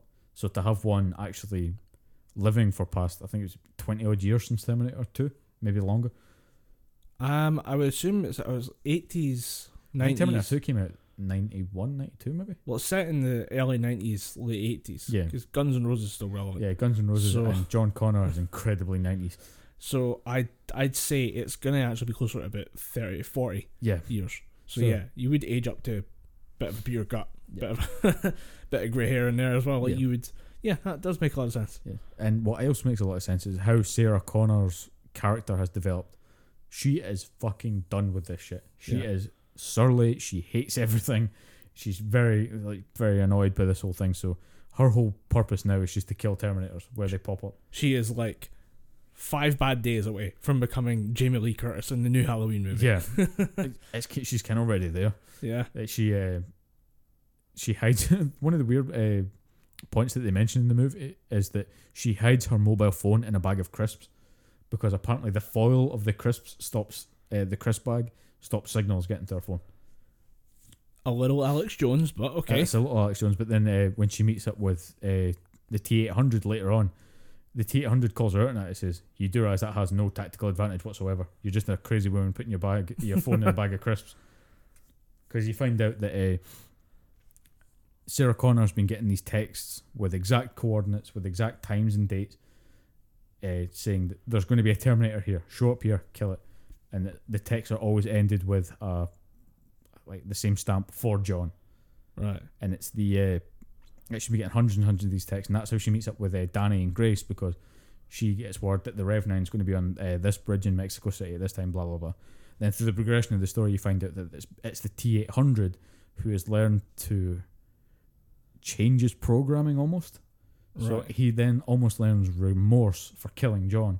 So instead of deciding to just shut down because his primary function has been accomplished, he then decides I'm going to give Sarah Connor's life purpose. This is explained very weirdly in the in the movie because the Terminator says something along something along the lines of, "You showed me that my life could be more than just killing people mindlessly. I could I could carve out my own path. I gave you these coordinates so you could do something that you wanted to do, and I could give your life purpose." I'm just thinking, you're a Terminator. First things first, you carve your purpose in her son's chest with a Yeah. shotgun. Do you did you forget at the start of this movie? Within five minutes, you shot her son with a shotgun at point blank range. There's not much of that boy left. He ragdolled into a pool. He smashed through the bar. this is not okay. Like I can't humanize you at all. He- and oddly enough, Arnie is probably the, one of the most human characters in the movie because yeah, Grace she plays the. I think her, the actress name is Mackenzie Davis. I want to say Mackenzie something. Uh, it yeah. does sound familiar. Uh, like, she plays the character well, I suppose, but she plays the the uh, the soldier a bit too well because everything everything about her is just I have a mission. Shut up. Listen to me. You can't do this. You can't risk your life. You're the you're the leader of the new rebel But alliance. she's the like she's from the future. yeah, she's from the future. She she has lived through hell and Yeah. back. She's an apocalypse survivor. yeah, I wouldn't expect She her to be wants all this like shit to end. hugs and bunnies and yeah. But that it doesn't break. She stays this kind of surly character right up until her eventual death because she's the Kyle Reese character that comes back to save humanity. Right. She has to die. Okay. And how she dies is she uses the power core for her enhancements to basically melt the Rev 9 into the ground. Because it's basically just this massive energy surge Yeah. uh, that Danny stabs into the eye of the Rev 9. The Rev 9 melts, but. Oh, the Rev 9 is in the process of shutting down and it keeps trying to clamber back up and get Danny. Then the T 800 just goes, fuck it, for John, and just yeets himself into the. yeets himself into the. Uh, I think they're fighting in a. At the Hoover Dam or something like that, a big hydroelectric plant. yeah. So then he's at the bottom of this massive sort of silo, kind of trying to clamber back up. Then the T eight hundred just goes for John, falls on top of him, stops him getting out. So they're all getting shocked and melted and shit. That's so good. It's it was Foot on. Just- No, Especially when you describe it as a yeet. Because he was sitting there, he fought, he, uh, Danny stabs him in the eye, and the two of them are fighting still. And then uh, the T eight hundred grabs him and falls down the, into the silo, and they both get impaled on these spike things as the lightning from the uh, the power source is crackling all around them. And then he just sticks his arm out and holds him down and just goes for John, and then dies. But no, Ah. it was. Uh, I went to see it at the the Vue Cinema in Livingston. right. It was a very it was a very enjoyable movie, but not not uh, Terminator Two level, but definitely nowhere near as bad as T three Salvation or Genisys. I In mean, fact, it definitely wipes its fucking metal dick all over all three of those movies. I've been thinking about this uh, just just as a general retrospective because my brother just saw the movie and again it's the same kind of. It's good. It's like, not bad. It's not bad. It's not quite the Force Awakens of the Terminator series. It's it's people say it's, it's good. It's not great. It's good enough. And I think that's it's a sad thing that we have three classic sci-fi horror kind of uh, like franchises that have been shot on so badly for the last couple like Okay. twenty years. I'm struggling to think what they are. Obviously, Terminator, Yeah. Alien, Mm-hmm. and Predator. oh yeah, How good are the first couple Predator oh, movies? dude, And Predator One and Predator Two are fucking outstanding. I don't care what anybody says. People people can shit on Danny Glover's Predator Two all they want, but I fucking love that movie. I, it, that's the thing is, is they're good 80s action movies, and the people who are making the remakes are all fans. They are Yeah. all people who want to play with these toys, Yeah, and but no the- one seems to get it right. no one gets it right. The guy who directed the Predators, the new one, was in the very first Predator movie. Oh, no. He was uh, the guy that was reading all the comic books. A guy named Shane Black. He directed Iron Man three, or he either directed Iron Man three or Thor two. But- Right. Uh, he was in the very first Predator movie, so he knows the process behind making that first movie, and then he puts out that pile of shit. Oh, Is that not the Predator? Yeah, that's the Predators. Oh, you mean no? That there was the Predator and there's Predators. Predators is the one with the samurai battle. I Pred- I Predators. That's the one with uh, crazy Laurence Fishburne and Yeah. Topher Grace and shit. Yeah. Yeah, I the uh, Predators. That's the no, the Predator is the new one. The Predator was the one with the, the Alpha Predator and Keegan Michael Key. Yeah, and it's, so bad. I wanted, to So- go, I wanted that to be so good, and then everyone who went to it was like, "This is horrible." Yeah, I mean, the, the coolest thing for me was seeing, uh, I think Yvonne Strahovski was in there from Chuck. I was like, good to see you're still working. Don't know who that is, but it's if Just- she's one of those like kind of niche characters that you fell for, and you're like, ah, quite like that Just person. good looking Australian woman. Like, insanely tall. Okay, Very leggy blonde. It's nice. I like the sound of this, Yeah. but I just you you we find these three great franchises, these these prime bait, shit in the bed. and just every time they step up to plate, whiffing it. Yeah. But I it's think- good to see that Terminator got a little bit of its foot Yeah, in they've back. got a toehold. They've got, they've got a toehold. They, but, uh, they figured out how to stand up. yeah, they figured out how to stand up again because I don't think I think Predator is done. Aliens is limping on because there was Alien Covenant, which was horrible. It was a fucking anomalous wreck. it's just the fact that there's no good adaptation of them. Out. No, No, games, no TV shows, no you nothing. played Alien Isolation. Uh, well, Alien Isolation is the I suppose that I, Probably I the thinking exception. Alien Colonial Marines. No, Colonial Uh, Marines was shit. Colonial Marines is so bad it was almost resulted in a lawsuit. I want to take every single copy of that game and reduce it to toilet paper and wipe my ass with it. oh, That's how annoyed at this game I am.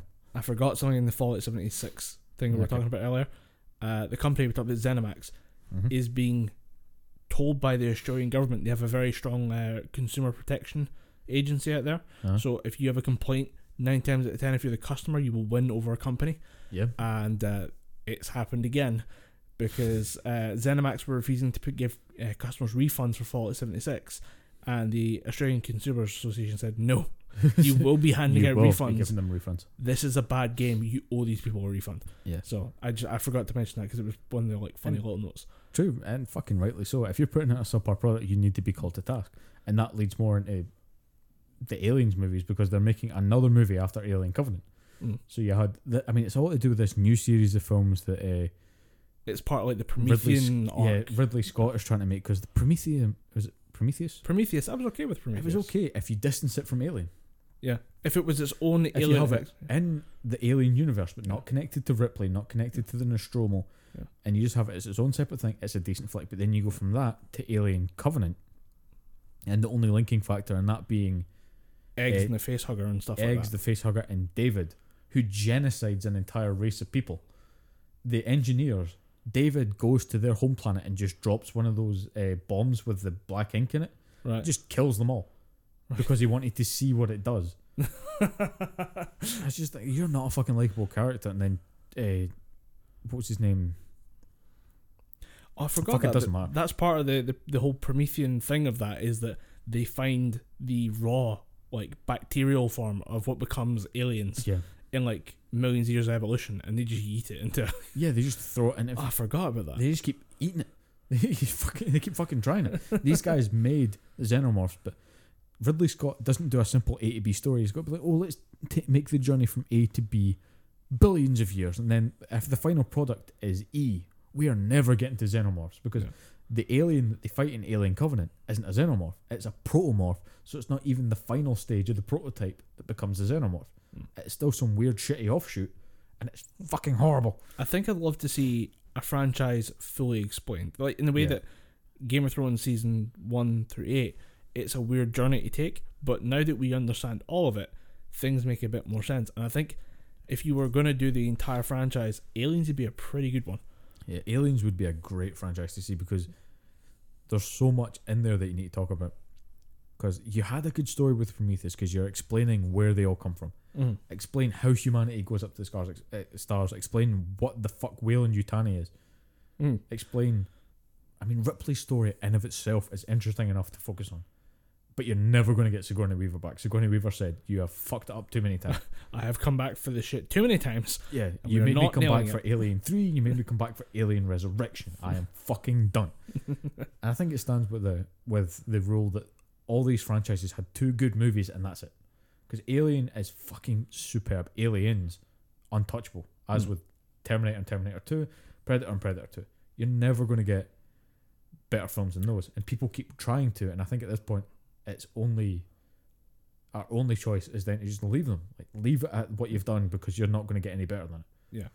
You need. I think the problem as well that these movies started off as single movies, Yeah. and it would. Oh, we need a sequel. Oh, we need another sequel. And at that point, somebody's like, I, am just gonna make it up this time. Yeah, let's just keep milking that. Like uh, Ripley is a clone of a clone who is now the f- alien queen. Does that sound good? Yeah. You want to go to lunch? Yeah. that's a good. Yeah, we we we rocked this one out. Just hire the Asian prostitutes and let's have the rap party. Let's do this. I- I just think that there's uh, that there was movies made to be single movies that were smash hits, Yeah, and then some coked up producer goes another one, yeah, and then all of a sudden it's like okay, we have no ideas.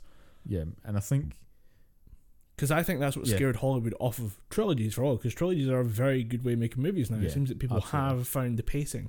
Um, I, Yeah. I think it also takes a lot of stones to leave it at a trilogy because you've just reminded me of something else I kind of wanted to get your opinion on. There is going to be confirmed a fourth Matrix movie with Keanu Reeves coming back as Neo, Yeah. Carrie Ann Moss coming back as Trinity. yes, Trinity. I I haven't seen them in a while. no went, one has. I went back and rewatched Reloaded and Revolutions. Those movies are dog shit. the first, even the first Matrix is good, but it's not groundbreaking like it used to be. It, it's groundbreaking if you just saw it in two thousands. Yeah. If you've seen it uh, maybe a couple of times, I watched the Mat- I watched the Matrix trilogy way too many times when I was younger Mm. because it was the cool thing. Everybody Yeah. watched it. Uh, but it's got Yeah. Michael B. Jordan's in there as well. Michael B. Jordan's in there, yeah. I, I just it, that's one of those things where this might work. I'm just gonna leave it, step back, Yeah. let's see what happens, and then we'll go from there. Oddly enough, this current stint of remaking movies, I kind of blame on Halloween Mm. because how fucking good was Halloween? I People realized that they want the old school horror and the old school movies to come back, and then Halloween did it, so they thought Nah. everyone likes it. remakes have been going on for a while. I Yeah. think they're just But I think Halloween doing it right is making more of them come to the forefront. it's it's just that I think what's happened is that that remake engine churns along about 18 years or so, and we've now hit the point where shit we liked is at that 18 year mark where it just gets dragged forward and it's its turn to come through. So it's all stuff we've seen. There's been tons of remakes and remasters and stuff of shit that we never watched that much. You and just reminded me of we've worked our way through to the point of this is shit that we now have to rewatch or uh, watch the un the un uh, unrequested sequel to. Yeah. And uh, oh, speaking of unrequested sequel, which I'll, we'll get on in a second, but I'll just talk about this quickly first. Uh, I seen a couple of posts on Twitter of people saying we've heard rumor that uh, John Boyega is somehow attached to the prince the Princess Bride remake. I thought people were saying, "Oh, if he's playing Westley, I'd be down for it." I went, "No, John Boyega's a good actor, but I stay the fuck away." Was the Princess Bride not one of those things that there were several movies? It's like, do not fucking touch this movie. Don't Yeah, try. Leave it. You can remaster it. You can re-upgrade it. Whatever. We'll hand over. it for a thirtieth or for an anniversary. We'll hand over cash, hand over fist for that, with just some extra commentary or something like Yeah. that. We will give you a full DVD price for just a touched up version. Yep. Do not remake. And then immediately it's like, oh well, if you're putting that guy in it that I like, I guess we'll allow Yeah, it. like, dude, don't fucking touch it. The you, Princess just, you just gave an inch, they're gonna take a mile. Yeah, and who cares if it's John Boyega playing Prince Westley? I mean, they could get the fucking Charles Dance in there. That guy's a fantastic actor. I'm still not to fucking watch it. Imagine that guy's interpretation of Prince Westley, because Prince Westley's a like a great fighter. And he's, like in the book, apparently it said that when he was fighting, it was like seeing a, a shadow move. Yeah. Charles Dance ain't going to move like a shadow. shadow I that was gonna say like, uh, do you know another Charles Dance that would actually be good in a sword fight? I don't think Nah. he's got it in him. Well, apparently he's going to be in the new Star Wars. Ooh. I'm not, I'm not talking about I, I, movie. I'm point, talking about he's going to be in a show as either a Jedi or a Sith. Okay. As a Sith Lord, like as a as like not quite Emperor Palpatine, but someone in that Yeah. type of supervisory Sith role, Yeah. because that that's the way it works. There's always the young like martial arts expert Sith, and then there's the old supervisor Sith. Yeah, there's the sits at the back, two. puppeting the. St- Yeah, there's the Palpatine executive manage, the managing director. yeah. But You yeah, just have Yoda going, there is another, and it's Charles Dance. Like, all right then, let's settle in for the second half of this movie. see what this shit's doing. But yeah, the Bill and Ted sequel, talking about unnecessary sequels, yeah. it's not going to be good. Uh, Keanu Reeves is experiencing a bit of a renaissance right now, and I think he's riding that, and I think that's going to carry into Bill and Ted. He's been doing that, f- like, that's been hinted at for a while, though. I think this has been in production for about 18 months. Yeah, That's when I first started seeing rumours of a Bill and Ted thing. and I'm like, I don't really give that much of a shit about Bill and Ted, but now I love the first two Bill and Ted movies, and now that there's going to be a third one, I think the two of them are too old to play those characters. And they're the only way attached- they can do it is to do it as a bit of they're too old to be these characters. Yeah, and it's going to be bad. It's going to be like Dumb and Dumber 2. it's going to be painful to watch. I don't want it. Dumb and Dumber, but this time it might actually be related to serious medical conditions. oh, the opening part of that uh, of Dumb and Dumber 2 is uh, what the fuck's his name? Not Jim Carrey, the other guy. Jeff Daniels. no, he's just the other guy. Uh, Jeff He doesn't have a name. He's just the other guy. Uh, so Jeff Daniels keeps going to this uh, mental institution to check up on Jim Carrey's character, and he's because the whole thing is he's stuck in a chair, a wheelchair. He hasn't like you know he hasn't cut his hair, cut his beard, and like that. So he's just sitting there with this kind of blank expression on his face for thirty odd years. Okay. And then at one point, he shits himself and then laughs in uh, Jeff Daniels' face and says, I fucking fooled you, man. Obviously, he doesn't swear because I think it's a PG movie. He just goes, I got you, man. I made you come here for 30 years, wipe my ass, make sure I pissed. Oh, we're in for this kind of a movie. Okay. I did. Uh, Dumb and Dumber 2 was bad. So Uh, fucking bad.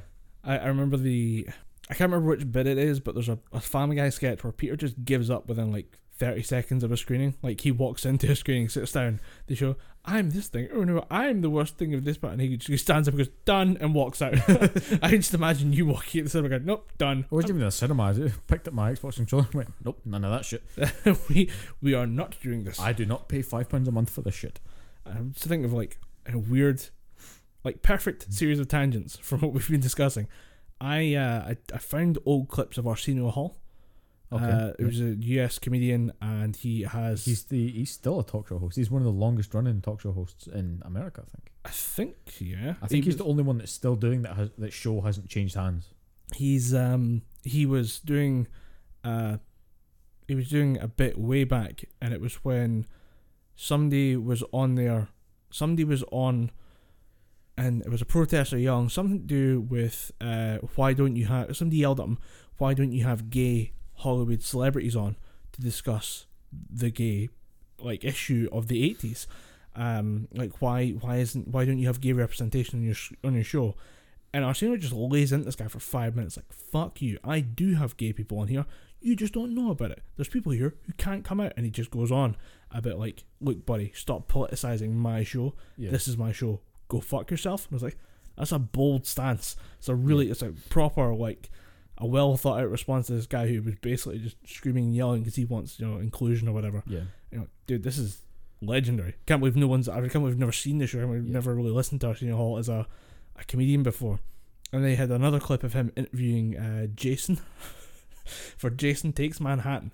Oh, it- Jason Voorhees. yes, Fucking hell. it is unbelievable. Mm-hmm. It's five minutes of just Jason Voorhees sitting on a couch staring at Arsenio Hall and him like trying to make like typical chat show patter. Yeah.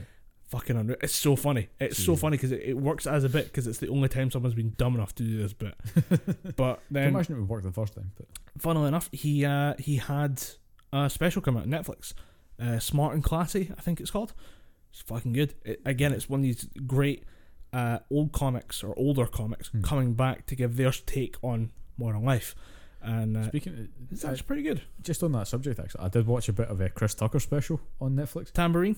Yeah, he has a bit talking about how he's never going to go to Wesley Snipes for money advice again. I thought that's fucking great. And and the sign, I'm fuck, and, and the the line from it, I'm Blade. I don't pay fucking tax. brilliant, absolutely fucking brilliant. It's it's a good special, and his the thing I liked about his I was think most of his most of his jokes are helped by his voice.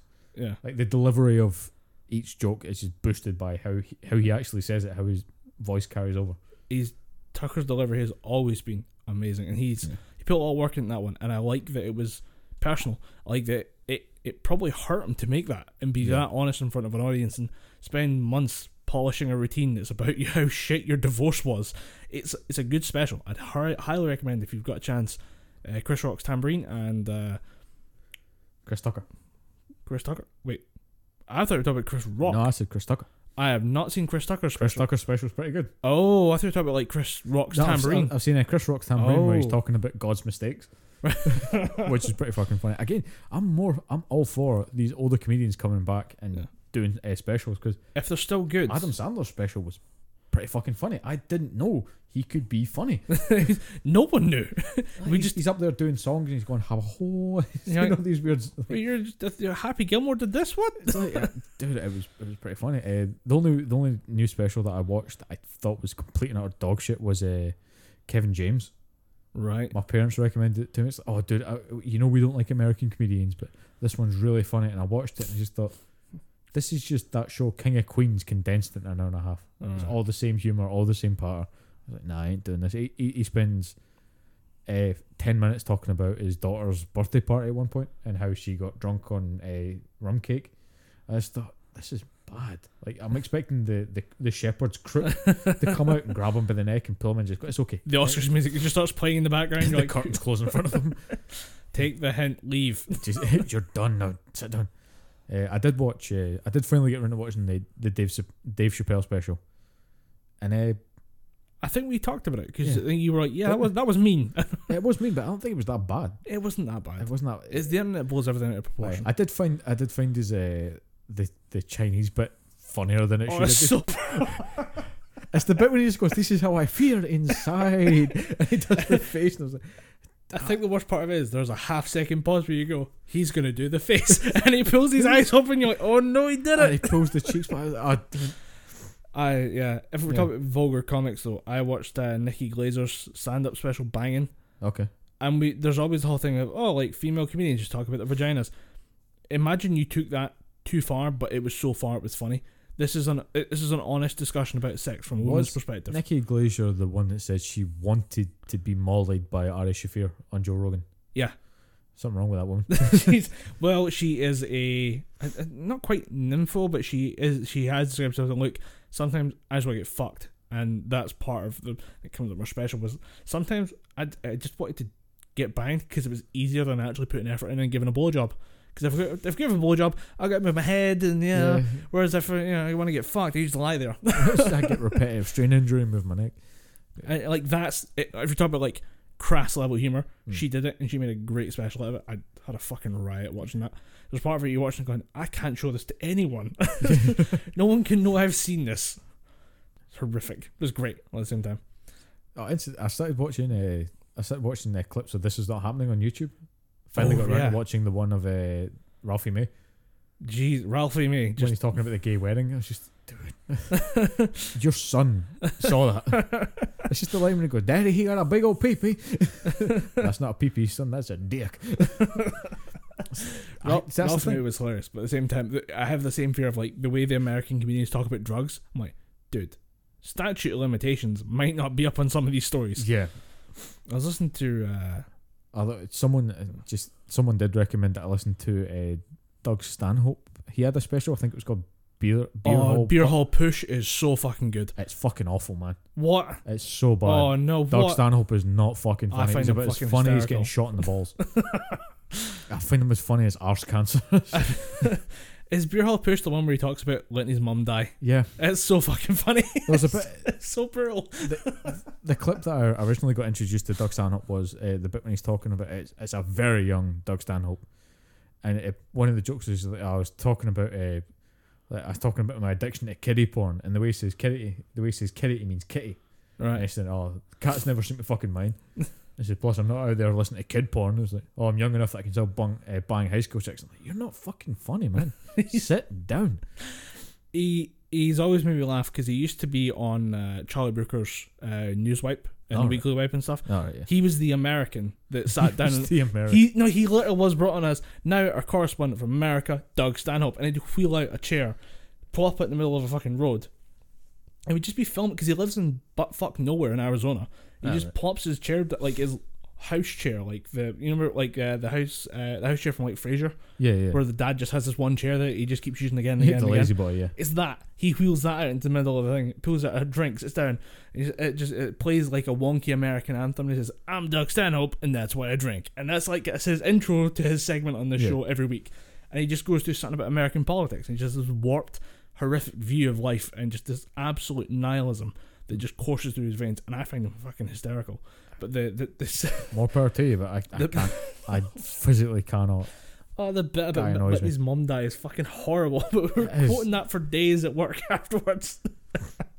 That's the problem. is you- If you have people who are in that sick comedy mindset, Yeah. you just keep feeding each other more Yeah. and more and, and, more. and you know, I'm, you know, I'm always down for some sick comedy, but I just something about him. I didn't think he was funny. I thought his delivery was a bit off, and I thought the jokes that he was telling just weren't funny. Yeah. he's he's either your thing or he's not. yeah, he's very he- he's Marmite. definitely Marmite. I uh, I I just who else was there? Was there anyone else that I watched recently? I'm trying to remember because I've seen a few specials that I was like, I kind of like this one, and uh, but I, yeah, the Arsenio Hall one was really good. I, I really can't believe Chris Tucker did something good for Yeah, some reason. I Chris don't know what Tucker, it is. his special was pretty good. Yeah, I think he's got two specials in it, both on Netflix. Worth uh, definitely worth a watch. Because most people see him as that fucking annoying guy in Russia, but as with uh, most sort of eighties, nineties, two thousands comedy stars, they they had a pretty decent grounding in stand up comedy. Yeah. So they've got like that to fall back on, and I think more people are Nine take- times out of ten, it was a stand-up comic who was offered a movie deal. Yeah, I mean, you look at George Carlin and Bill and Ted. yeah. He was Rufus and Bill and Ted. So you think most people, if they were successful comedians, probably parlayed that into a movie career at some point. Yeah, I I, I would love to. Uh, I want to hear what Eddie Murphy has to say though, because they've been talking about that. soon. Well, I don't know. They've not. I don't think I've seen it confirmed. I, I- keep I- hearing numbers like seventy million for a special, and I'm like, but when? I like, heard Netflix have locked him down into a four special deal. shit. And he's make like apparently he was he was shopping around trying to get networks and shit. The Netflix just threw money at him. I mean, that's one story that I heard. I, I like that Dave Netflix went. No, we're taking this, Eddie. We're taking this seriously. Look, bang. just shit, that's a lot of zeros. But I think Eddie Murphy needs to sort out his jokes because if he's if, Well, if, he, that's- if he that's- tells the same gay jokes that he used to, he's going to get in a lot of shit. Well, he has said, I would take it immediately in a heartbeat if I had anything to say.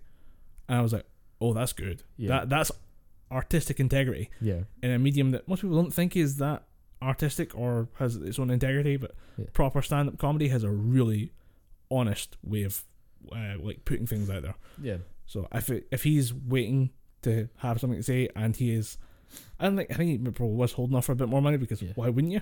yeah. If you've got the leverage, you know why wouldn't you? But I would say why, why not go for it if he Mm. has something to say and if he has, I don't know if he'd have four specials in him, but one or two. I think he's got maybe yes. he's got one fucking outstanding special in him. I guarantee that much. But two, nah, I think that may be a bit of a push. Plus, I don't think. Like there's no way there's not one. Yeah, I'd say maybe two. There's, there's one there, and there's one bubbling away at the back of his head. But two, two might be a bit, might be a bit of a push. But that's the thing. All, all comics in general are now measured against the success of those who are above them, and I don't think there's anybody that's really dethroning Kevin Hart right now. I don't like him. I don't think he's fucking funny. Uh, but he is he is making waves in comedy. He's making money. He's making big fucking statements. I ca- I know he's not everyone's favorite. I cannot wait to hear from him. Having heard him on Joe Rogan, Yeah. having seen how in- introspective and mindful he is in a way, Mhm. he is not as mate- like he looks very material from the outset. I don't think he is. I think there's something in that man that is constantly working and like Yeah. pushing himself further and faster. I cannot wait to hear him after he's recovered from this car crash Yeah, because he almost like he is barely yeah, walking. it's the near fatal. Yeah. Yeah. Severed like spinal column and stuff like that Yeah. and broken back and you're like, I cannot wait Yeah. to hear him speak again. And I think, despite the fact that he's not my cup of tea, uh, he is objectively the greatest comedian on the circuit right now because he's just, Yeah. he's selling out. Not selling it in that sense. He's selling it arenas, Yeah. and he's staying. He's basically his brand of comedy's not really changed. He's kind of keeping it consistent, and I think uh, people have to kind of measure himself up against that part, and that's going to be a factor in sort of Eddie Murphy's thinking when he's when he's looking at this the current situation with the legal the the sort of comedy circuit. Just thinking, can I break into that again? Can I be that again? Because Eddie Murphy was the biggest comedian of the nineties. Every comic who goes around now was inspired by Eddie Murphy. Yeah, I mean, you have to look at his SNL career, his stand-up career. Fucking raw. Jesus. yeah, raw. Holy shit! That, the, the only reason people bought purple jumpsuits. the only reason to ever buy a purple jumpsuit. Yeah, I mean, that thing's got a chafe. no, I think Scrubs got it right when they could barely walk in those fucking things. that's that's a fucking great bit. Yeah, like, we bought this because we thought it looked cool. now they can't move because it's so solid. We've already said that ain't coming back. It's like, oh hell no. Yeah, I I am fifty. Fuck you. I don't blame them. I am not putting myself into that. Yeah, I'm, I mean, you've got to imagine at some point you have to force those things on. Fuck Yeah. that. But you, I, I greatly anticipate. I greatly await the uh, the coming back of the the older comedians. That's the only thing I think might be holding Eddie Murphy back. Is I need to beat Raw. Yeah, you need to I can't Raw. come back half cocked. I Yeah. gotta go in for it, and I gotta. I, I don't know if he's look who he's looking at right now because I don't think he would be that worried about Kevin Hart. yeah, I don't think he's putting himself there. I think his marker is Chappelle. Y- yeah. I I, I, I can use Kevin Hart just in the sense of uh, kind of illustrating. Oh, yeah, like, these guys he- are at the top. and This is as high as it gets. This is where he used yeah. to be. Yeah, because that is uh, that, that's one thing we forget is right before Shrek, he is a hot comedy property Yeah, in a term we barely understand. Like the Kevin Hart comparison is apt, but comically, Dave Chappelle. yeah, As far as I'm meaning Dave Chappelle, because I don't think Kevin Hart and Eddie Murphy are quite the same. yeah, There's a lot more. There's a lot. m- There's a lot more savagery in Eddie Murphy's day, but he's acknowledged that. So when Yeah. he comes back, it is going to be a, a different animal yeah. than what we expect. I think it's going to be definitely worth a watch Mm-hmm. because I think he has some shit to say. He's had some pretty rough, uh, rough experiences over the past decade or so. I think he's Yeah. got some shit to say. yeah, Good or bad, I'm I'm going to be able to watch it because I think '90s Dom needs to see this. yeah, Because the amount of sh- shit that we used to watch when you were younger that had Eddie Murphy in it, all the movies, all the uh, the like all the cartoons and shit that had Eddie Murphy in it. Like, oh, Eddie Murphy voices this character, Eddie Murphy's this guy, or fucking here's Nutty Professor Five Billion with the when the entire planet is now Eddie Murphy. Just to see Eddie Murphy when he's put that shit behind him and he's now doing different comedy. I think Yeah. I need to watch it. Uh, I, I, de- I definitely think if Eddie Murphy does come back, I think we need to watch it. Absolutely, just for the sheer spectacle of the whole thing. Oh yeah, But uh, we can have a movie night. we can, we can have a movie night. Yeah, we can drink. I, I don't I don't really drink anymore, but I just can't be bothered with drinking. Like it's it's not something I. It's not something we talked about on the podcast, but we both kind of tried to do sober October, and we both failed, but we did a Yeah. lot better than we thought would. I, I can't remember what knocked me off the sober October, but uh, it was probably something horrific. It was something to do with rugby game because I texted you saying I just fucked up sober October because I, I needed to have uh, whiskey with steak Oh, because I needed it one night. it was I was watching the New Zealand England game, Yeah, and I was I was uh, I was fucking New Zealand as fuck because there's the rule inherent rule in any Scottish sport that every Scottish person supports two teams, Scotland in whatever sport they're playing, and any team that's playing England. yes, Uh, anybody but England, ABE is the so I was which actually surprised um, Americans who saw a, a tweet that Scottish Rugby put out something on their official Twitter saying. We just want to say good luck to the English. The response to which was somebody saying, fuck off. it is anyone but England. and they're like, really? Is it that bad? I'm like, yes, fuck Yeah. the English. anybody but England. It's, it's more because they if they win something, we as Scottish people never hear the end of it from English people that happen to be in our country. They won a World Cup once. It was 70 years ago. They won two world they world they won two rugby world cups and they still haven't shut the fuck up about it. Yes. Despite the fact that the past previous to this World Cup that's just finished, the past two times that they played Scotland, we beat them and we drew with them. Hmm. Thus meaning we still get to keep the trophy that we play for every time we play. So fuck them. But yeah, I was watching New Zealand just get their shit pushed in by England. Was like, nope, I need a whiskey. this isn't good. and another one, and another one. Okay. But yeah, I, I think it has. I've been working on that a lot this year, and I think the last two months have definitely changed uh, my perspective on how much alcohol I want to drink. I think it's just been something I've been working towards for the last couple of years in general. But I think this the last couple of months have really solidified it for me because Yeah. I was just stuff that I would deal with outside of like podcast. I've just been like I've been a lot better the Yeah. last couple of months. Fitness wise, not much has changed, but I like um the hours it adds to your day. Yeah, if you're not going out drinking as much as you used to, you definitely find that you've just got more time to do shit. Because you used to find that when you were drinking a lot, and obviously I cut way the fuck, uh, way the fuck down, because I started back when everyone does when they first turn 20, 21, you start drinking a shit ton. I was out every weekend drinking, Mm. and uh, as I Second, you've got disposable income, yeah, and the le- nothing legally stopping you. yeah. Uh, there, was, there was a comedian that uh, I was telling you about, Randy Feltface. Yes, uh, Australian comedian that is a is basically a hand operated puppet, a really well designed hand operated puppet. But the guy that voices him is uh, Heath McIver. right. Very Scottish name for a very Australian dude. But uh, he talks about that when he stopped drinking, he noticed like you, he had just so much free time because most of the time when you're when you're drinking, you kind of exist in the hours that you're not drinking. More often than not, you're just kind of bobbing along. Yeah. Imagine kind of being in a bottle, you'd pop out the bottle, Uh, for me, it's go more. for fucking drink, then you pop back in the bottle and you bob along again. It is more to do with the fact that as soon as I take that drink, there's stuff I can't do.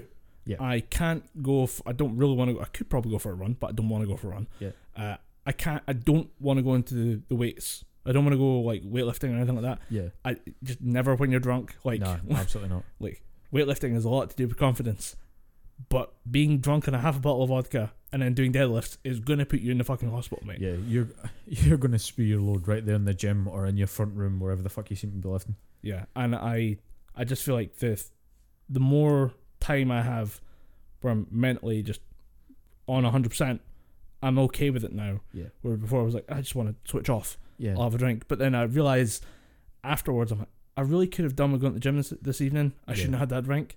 And I just had I found myself doing that a couple times a week and I was like, the fuck am I doing? What am I doing? for me, it was just most people say that when they have a drink, it's at the end of a long, stressful week, or it's at the end of a, a pretty harsh day at work, and that's their reward. That's their uh, end goal, their carrot on the stick for getting through that day. And I'm just thinking, if your end goal is to get through the day, go home and have a beer, have a glass of wine, have a whiskey, have a vodka. That is a shit goal. It's kind of dangerous as well because It's it, very dangerous. it creates alcohol as a like a almost Pavlovian a response. gift, as a treat. and it becomes like a thing of like I expect this treat at the end of the week, and then all it takes is one little slip of I should get this treat every day. Why not? Yeah, It's that same indulgence that leads to people being overweight. Um, I think you can easily fall in that trap. So I mean, I I'm definitely failed sober October spectacularly. yeah. Um, but I am still quite happy with how it's changed, and I'm I'll be seeing how I do with uh, different uh, amounts of drinking throughout Yeah. coming months, which is good over Christmas as well because you're about to be handed a lot of drinks Yeah, over Christmas. when you get to the because we're almost 30 Some of us closer than others, Yeah. yes. so, i mean by months like I, I you're not going to make my life hell for those five months. fuck no Yes, you are. absolutely not dude it's closer to six but no He's already started, kids. dude, I'm already getting picked we're already we're born in 91 no one gives a fuck no one don't make fun of someone for getting older getting older is not for pussies just get on with it but Spoken like an old person. fuck 'em. my, knee hurts whenever i stand up but uh, no when you get older people struggle to figure out what to get you for christmas so you will get handed an inordinate amount of booze i still have six or seven bottles of whiskey that i haven't even fucking opened Yeah. because people just go, "Oh, Dom, you like whiskey? Here's a bottle of Johnnie Walker." I'm like, "I'll put it next to my other bottles of Johnnie Walker." I have almost the entirety of the Power Rangers colours represented in uh, Johnnie Walker bottles. If they made a Johnnie Walker green, I'd have the full set. Fr- frankly, the best way to enjoy the Power Rangers. Come the Megazord, woo! Barva T Rex, I got tiny arms. Tyrannosaurus, I can't pick up my phone. That being said, uh, how, Yeah. I, I've actually been asked, how do we feel about doing a drunken episode of the podcast? I'm like, "Mm, it probably won't go that well. yeah, it wouldn't go that well because I, I, I, think you need to, maintaining that sweet spot is the problem, though. yeah, We need to be at the right point, and it needs to be probably no longer than an hour. yeah, it would need to be a tight sixty minutes. But I Mm. don't know, but your mileage may vary. But when I drink, I get, I get a. I tend to say whatever is in the back dark shit in my brain. Yeah. I'll say stupid things like, for example, because you you always did really well at school. Like, remember in fucking high school you fucking well at your exams? I didn't, you cunt. and it would just be sixty minutes of that, and no one wants to see that. I'm that's why I stopped drinking as much as I did because I'm not a good drunk.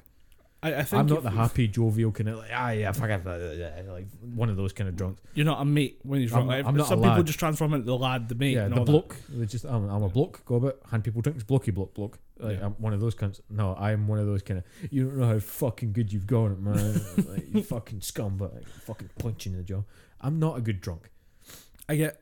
It depends. If it depends how I walk into the room to have a drink. If I'm in a bad mood, I just go into a kind of sullen, same kind of dark bad mood. Yeah. But if it's if I'm kind of chatty, I'm feeling kind of like go lucky a bit. Yeah, Same thing, just a bit happier, a bit more chatty, a bit more talkative. So, um, because I know immediately after I'm saying like, oh yeah, we're gonna try and drink a little bit less coming up to Christmas, Yeah. and immediately I remember there's a work night out in like late November. Yeah. so uh, yeah, well we shall see about how well I stick to that one. Also, as, just as a general rule of thumb, don't make fun of your friends that do drink a bit too much because that is. I mean, everyone at some point will get hungover. Don't just go, "Oh, here comes Drunkenstein." Yeah, Is that a thing? yeah? But I, my family do it constantly. Oh right, okay. Uh, it's it's more. A Well, if it's a family thing, that's different because that's no, the, it, it- it's a family thing that I see most of. But most people that I've seen out with that, that when they get a bit drunk, it's like, "Oh, were you out last night?" Oh, fucking moron! You. It's all self-inflicted. Like, no, just say it, it's happened to you at some point. Like you Yeah. will get hungover in your life. Just Yeah. let it happen. Don't make fun of that person. it's it's funny to do it to family though. Because Yeah. only because you'll have to deal like as the family, you'll have to deal with that person the day afterwards. So you you've kind of earned the right to take the piss a bit. So if you happen to walk up and accidentally drop a stack of pots and pans right outside the bedroom Yeah. when they're still not quite fully recovered, beat the shit out of a drum. yeah, if if you have to do it, that's your the family is the right place to do that. Keep it in the family, kids. Yeah. Um, But, but, uh, no, if you, I just I never imagined somebody walking into a room a bit rough and then getting slagged off by their mates, other Yeah. than the usual kind of bad night last night or Yeah. great night. you just kind of sit there and like you had a rough night last night, and then just you, you- you're talking about it. But it's something that's happened quite a lot in my family, and I've started seeing it more with other uh, groups of people that I used to hang around with. They've all just kind of been like they drink quite frequently, but the minute someone else comes in that's hungover Hungover, that they weren't drinking with, it all of a sudden becomes a slagging match for them. Ah. Like they're walking up and they're fucking bellowing in their ear. It's like, why? That's just bullying. Hey, don't be a dick. Speaking of don't be a dick, Ooh. there's something that I wanted to bring up because it is fairly fucking horrific. Uh, you've heard me talk about my ups and downs with the Valley folk and how I've been, ups and downs like a valley. yeah, like uh, peaks and valleys. Peaks and valleys. Peaks and valleys, yeah. That could be the behind the curtains type things. Like, welcome to Peaks and Valleys with Dom Anderson. Here we talk about the Valley folk and how they are just shit in the bed right now. Uh, I think it was two, maybe three days ago. At this, uh, no, think you it was November second and uh, third. uh, Yeah. second or third. So four, maybe three days ago. Uh, recently, it came out that um, the Valley folk was downsizing from four people to three as their main cast because they were. Uh, actually, no, I won't get into that. Just now. I'm, I'm going to backpedal a little bit. Uh, the Valley folk entered the competition called Bring the Funny, and uh, that was a big ensemble sort of comedy ca- uh, comedy show where it was all compete to win a X amount of money Yeah. and that show that money could be used to you know promote their own business, get their own TV show off the ground, whatever. You win a competition, you get the money, you do what you want. Yeah. And they they got to the final, they won the whole show, and it was the four of them. And as you, if you've heard me talk about them before, but you know who they are. But for those who haven't, there's a, uh Elliot Morgan, who's a stand-up comedian, Joe Bereta, who is a, a comedy writer and on sort of on-screen presence. You've got Steve Zaragoza, who's a, I think he he could technically be another stand-up comedian, but uh, he's more of a writer as well. And then you've got Lee Newton, who does a lot of improv comedy. She was uh, part of Groundlings, which is a huge sort of All right. Yeah. platform for comedians to jump off and get into sort of places like SNL. These are all LA-based on-screen internet personalities. Yeah, they're all huge in their own right. They They're wear all, many hats. yeah, they're all very funny people, and uh, they, so they won Bring the Funny, which, like I said, is a big sort of comedy talent show type thing. They won the full thing, and then six days, not even a full week after they won Bring the Funny, it was announced that they were terminating the employment of Lee Newton, who is their uh, fourth me- or the, one of the members of the the show, who has been with them since SourceFed days. She was one of the original hosts. Hmm. That she she was one of the first hosts that appeared on uh, SourceFed when it was Philly D's SourceFed before he outsourced it to Discovery. Yeah. And uh, a lot of people, a lot of people on the internet, including myself, were wondering why the fuck did they do this? Lee Newton was one of the OGs from SourceFed.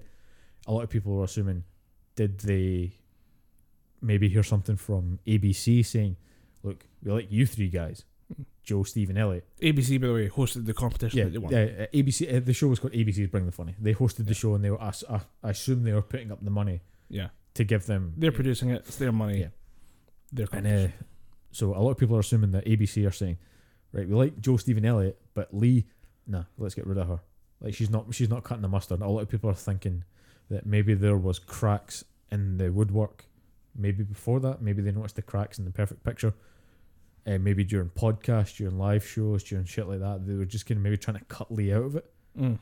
Maybe they she wasn't the first person they had in mind. There's so many different theories. I, I find it hard to. I mean, if about- the ABC competition is just for money, I would say it wouldn't be an ABC thing. If there was a contract involved, Yeah, I'd say maybe, maybe they have a bit of executive producing that gets involved in it. Guys, you guys are good, but uh, this Lee girl, yeah. not so hot on the Lee girl. But that's the thing. She was probably out of all of them the one with the most comedy experience, because for years before SourceFed, she was with uh, Groundlings, and she continued with Groundlings for way longer than anyone else has stuck with that comedy group. Yeah, that is Groundlings is basically a, a, a factory for trying to get SNL cast members, Yeah, and she was she was there, but she turned it down to go and do other things, other sort of internet based things, which is ballsy. which is hella ballsy. Yeah, That's just that is almost her saying, "I have my own plan, and if it works out, I won't need SNL." Because SNL, without a doubt, is just a springboard for talent. Because you look at who SNL broke. SNL broke Eddie Murphy. SNL broke Will Ferrell. SNL broke fucking Adam Sandler, Chris Farley, David Spade. It is basically a big melting pot of talent, and they turn that down for internet shit. It's fucking ballsy. Hmm. But uh, one of the main things I wanted to talk to you about was, or what- wanted to explain about, was the videos that they posted in response to Lee Newton being fired. Uh, her video was a two and a half minute, maybe two minute fifty seconds video of her going, uh, saying the same thing I did six days after the Bring the Funny competition. Uh, the other three members of the Valley Folk have decided to terminate my contract. I can't talk to you why. I can't tell you why, but let you know that I'm not abandoning you. Abandoning you. I'll still be here. I'll still be making content on this channel. I'll be making more content on this channel for you guys because I'm not abandoning you. I'm still here. Very somber, very to the to the point. Uh, this is a this is a bad point for me, but I will be picking myself back up. and one thing you pointed out was that she has her pet cat with her the entire. Uh, she's got her, her both both of her dogs oh sitting with her, and she's just petting them in a kind of, I'm needing this right now. I need Yeah. to keep calm. It's almost like you said. uh, Was it like a kind of a therapeutic type thing? yeah. There's there's a certain feel to animal fur that is very it's very comforting Yeah. to feel as just a person. And if you're going through trauma, uh, like losing your job with your three best friends, that you would naturally say, "I need this." Yeah, absolutely. And uh, one of the hardest things to to watch on the back of that was the the Valley folks' response to that video, and it was just because her video was called "I lost my job" or something like that, or a Valley folk announcement Lee Newton or something like that. Then the the response to that was a Lee Newton announcement. They popped it up on their channel, and it basically started off with them saying like the traditional uh, announcement video. It's just like, "What's up, everybody? Welcome to my channel," and uh, they say we, uh, they didn't even say we got a bit of bad news and it was literally you may have heard by now that uh, uh, the Valley Folk and Lee Newton have parted ways. Uh, we're going our own our, our own creative way. Lee's going her own creative way, and we just want to know we're still going to be making content. We're still going to be making uh, the videos that you love, but unfortunately Lee doesn't want to be here for this. And then the whole all of the comments were just I'm done with this. Goodbye. Like, it just sounds like I'm they, fu- they fu- yeah pretty much like I'm done. Wash my hands of this shit. Uh, it was a good run while it lasted. Blah blah blah. And then the response to that video was so fucking horrendous. They released a 45 minute mini podcast Right. explaining we fucked up. And in the podcast, it is very telling that two of the three members barely talk. Uh, they've got Joe in the background who jump, kind of jumps, uh, tries to jump in and moderate it by saying, "We get it. You, you have every right to be fucked up. We understand your pain." But he keeps almost silent through most of it Right. and uh, Steve Zaragoza, who literally sits there with a hood up and black sunglasses on, and he just every so often just keeps saying, "Can we move on from this?" Like almost kind of, I don't want to talk about this. This is this is bad times. I only want to be here for the good shit. Mm. Let's get out of here. I don't want to talk about this. But if you've been following Steve Steve Zaragoza for a while, like I have, uh, through SourceFed, through Dynamic Banter, even through his podcast Cloverfields, when he talked, he spoke about Cloverfield movies. Uh, he's had anxiety. He's got he's got anxiety. He's got mild depression and he's been working through that, so maybe he doesn't process emotions all that well. But still, I've heard him be very articulate about certain subjects. To have him be that quiet and that still Yeah. speaks volumes. And the one person that did talk almost incessantly and almost rambling through it was uh, Elliot Morgan. And I think the reason why he kept talking all those, uh, kept rambling his way through it is because uh, he went through a very rough divorce at the end of SourceFed when he left. To have those two things hit at the same time, Yeah. horrific. Oh no, he left SourceFed way before it ended. Oh right, He left of his own accord because he wanted to do stand-up comedy. But just uh, uh, just mere coincidence that SourceFed ended. Then about six months to a year later, he got divorced, and it was quite a messy divorce. And uh, Lee Newton was the one to help him through it. Hmm. So you could tell that uh, he was crying, his hands were shaking through it. You could see the tears welling up in his eyes, and he was just trying to get it, trying to get the point across of was we had to do this. I I can only apologize for it. You've every right to hate us, but most of it was just I think from him going, I fucked up. We came to this decision, but I couldn't stand to do it to someone like that, and I think that's why, very very remorsefully, he made this video, and just taking both videos and review and reviewing them objectively. I'd love to know what caused this, because it's clearly fucking horrific. Because I would always assumed that this was a group, this was something that they started. They would see it through to the bitter end, all four of them, mm-hmm. and to have a huge part of that removed, there must be some monumental reason behind it. And if the reason is money, I'm quite happy to leave that channel. But if there if there is some other complex reason behind it, if they explain it in a proper way that's not just we're going to keep growing, we're going to keep learning, we're going to continue to bring you the content despite of this, nah, that's not going to be good enough. They, to win the fans back now, because a lot of fans are pissed off that this has happened, yeah. They're going to have to do some major fucking legwork. It's uh, it's hard to watch a group of friends like that fall apart, and even even if it is, oh, it was all fake. Like guys, the last six months have been hard. We actually hate each other's guts. It's not been uh, anything like what you think it is behind the scenes. We uh, we need to get rid of this person because we're toxic or whatever. Yeah. Even the idea that that was an illusion for six months hurts fans of those because we've all been there, all seen that type of thing. Yeah. Um, we've been around in internet geek communities enough long enough to know these uh, these people, these uh, internet personalities, aren't just celebrities to us; they're kind of heroes in certain Mm. ways.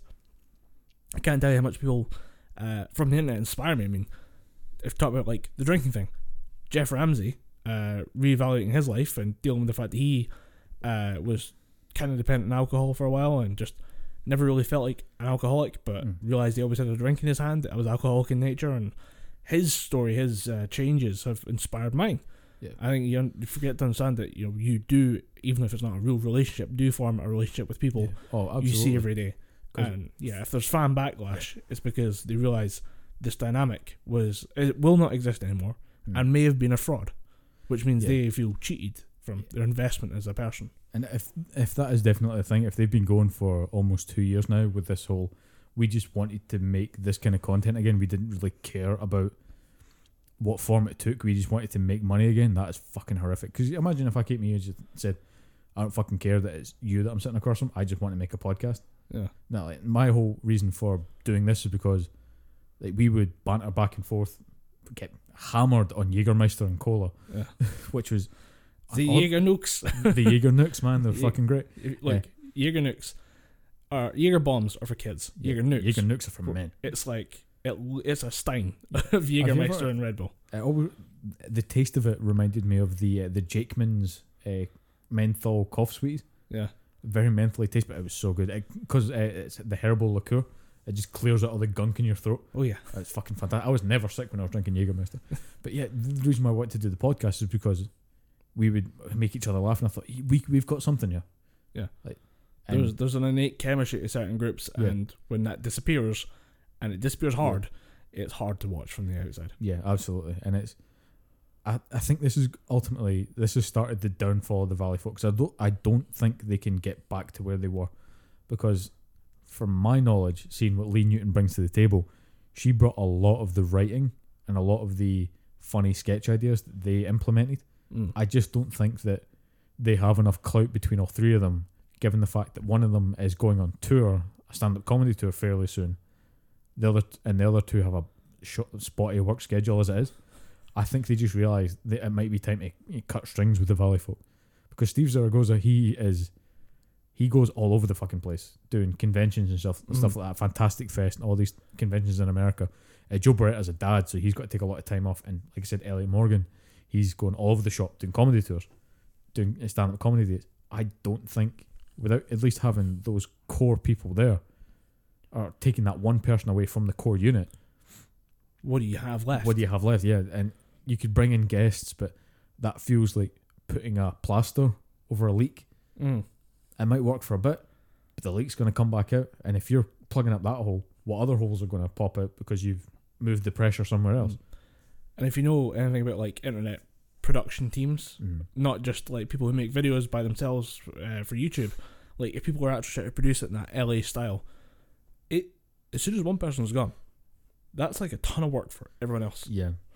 We talk about uh, like Funhaus, uh, big fans of them, but they talk about the fact that every time someone goes on sabbatical or every time someone goes on large holidays, Yeah. it is a huge dent to the team. But they take that hit knowing that person is coming back. Yeah. When you have one person going to do a stand-up tour, basically a sabbatical, coming back to then realize you've had two guys who've been working for four people, Mm. as in doing the work of four people, and then you then have to come back, and then after that there might be no plan, unless there is a plan to replace uh, this Lee Lassie. I, I, I don't, don't think they can with the fans having an absolute shit fit. And I can't blame them because if Yeah. they've. Even just say they do replace uh, Lee Newton with someone, no matter what, that person is always going to be the worst Lee or the Lee replacement. It's, it's never going to be the same as it- it was when it was the OG Valley folk. And I think if they want to do this a service or they want to do themselves any kind of a service, they need to just put a pin in the Valley folk and say, right, we did this, we had two good years, but we can't continue on it because of how we started the Valley folk. And we were talking about the fact that if you were in the industry, uh, if you knew who, or if you wanted to be involved in that process, and you were keeping an eye on the Valley Folk to see if a slot opened up, if you saw the fan backlash, you would not touch it with a ten Yeah. foot pole. Because I can imagine there would have been a few people that would have been key or lined up for a spot in the Valley folk. Because there's people that I've worked with Steve Zaragoza that do podcasts with him, people that work with. I mean, Joe Bereta has a massive amount of contacts in Smosh because he ran that company for five years. Yeah. Uh, and the Elliot Morgan, sure, he's got a few dozen comedian friends that could jump into that hole, but when they see the backlash to firing one of the key members, they're not going to go near it, Yeah. understandably.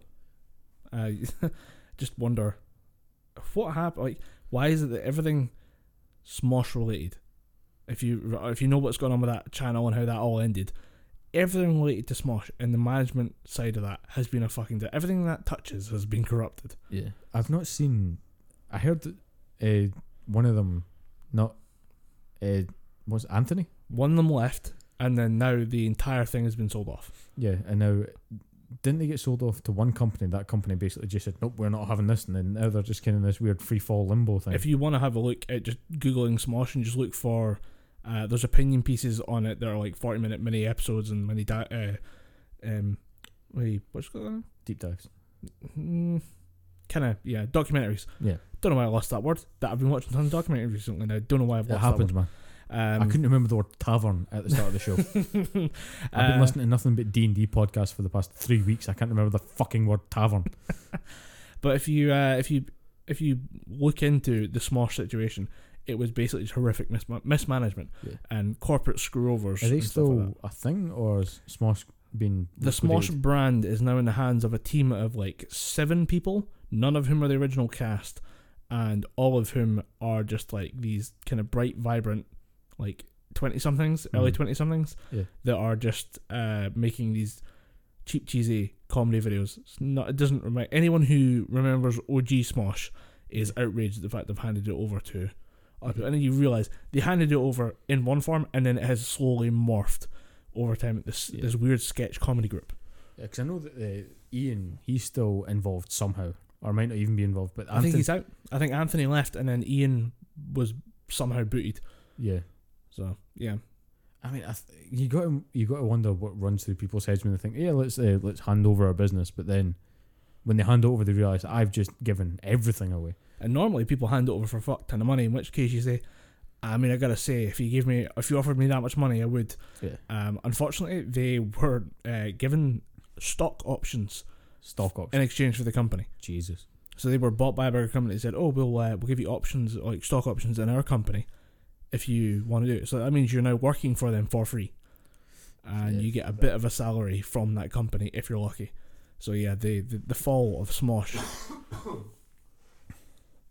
so yeah, the fall of Smosh is kind of weirdly uh, it's just a it's a disaster and it's a good example of early mismanagement of Yeah. internet property. Yeah, I, I wasn't aware that Smosh actually went down that route, but again, if it, if the Valley Folk goes the way I predict it to go, I think they can go. They're probably going to go the way of Smosh or like sh- how Sugar Pine Seven went out.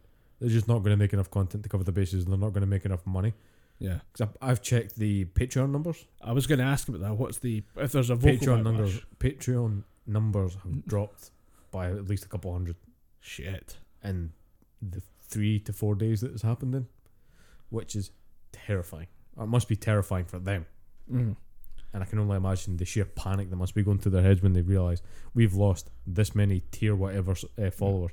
But there's no way of telling which tier they come from, Yeah. unfortunately. But I'm going to guarantee if it's at least a dollar a person, probably up to about five dollars per person. Those are the people who would leave.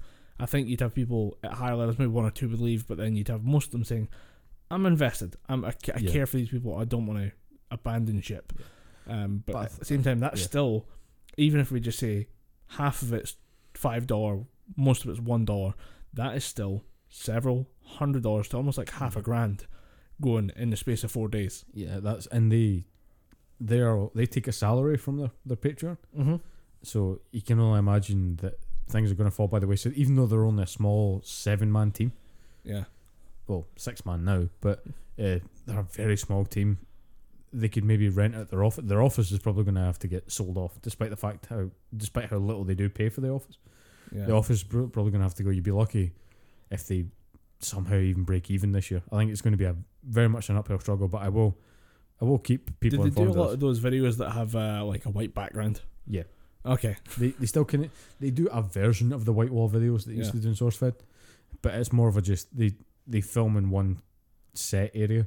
Yeah. It's just couch decorations and shit in the background. All right. I was gonna say because uh, there's a there's a few of those internet channels that just pump out these uh, what what you call the white wall videos, Yeah, where it's just somebody against a nondescript background, so stuff can kind of fly in and off the background. yeah. I think that was actually started by SourceFed. To be fair, Yeah. they did start the the white wall news videos. and it just it became a very easy uh, source of revenue for a lot of companies, and I think I was expecting that to be their kind of bread and butter. Yeah. But I wasn't sure if they did a lot of set pieces or comedy or anything. No, like I think they tried to. I think, for my money anyway, why where they went wrong was where they tried to not. They tried to steer away from SourceFed too much. It's like we're not going to do any newsy type videos, but that's where the comedy of that's where their type of comedy came from. reacting to live news, Reacting to live yeah. news, and is in itself its own form of comedy. I mean, yeah, there's so many good TV shows based on. I mean, the fucking Daily Show. yeah. The Daily Show. Although I heard when the Daily Show first started, it took a mate or when I said Daily Show first started when the Daily Show handed over its reins from Stewart to Trevor Noah. uh, Jon Stewart to Trevor Noah, uh, it didn't go well. The numbers took a major nosedive, but I think they're picking back up now. It did. Uh, Trevor Noah took a while to find his feet. He's a, a non-American comic doing American news for comedy. and uh, it, it didn't come across well, but he's found his feet, he's found his audience, and he's got his rapport going. So he's a lot better now, and he's he's definitely very good at um, stuff that Jon Stewart I think really did. I think he's very good at the he's the digital age host for the Daily Show Mm. because he does uh, like but we see now them doing this kind of uh, behind uh, between the scenes bit where like Alright. just while they're setting up one bit or while they're taking things out and moving stuff back in as part of a TV production, there would just be a camera rolling and he would just ask questions to the audience and ask them, Oh, have you seen this thing about this news? And it becomes a quick shareable clip. He's very good at those uh, to help Yeah. build the brand online, which is something Yeah. I don't I don't know if Jon Stewart did that, but I don't see him doing that in a way. It's, it's definitely good to differentiate yourself because Jon Stewart I've seen as being very professional about it. Uh, professional, in the sense- Professional in, in the in sense the of sense that we're doing it this way, yeah, and we're going to keep it doing this way. But to try and break that format and to do something maybe a bit more relaxed and formal, off the cuff. Yeah, yeah, just have John uh, Trevor Noah just walk out and talk to the audience. I think that's a pretty cool way to break away from the standard almost. I think he's uh, he's the right host for the the times. Yeah. Just because I think Jon Stewart put it best. Uh, this show does not deserve to have a host who's not 100 percent committed. Hmm.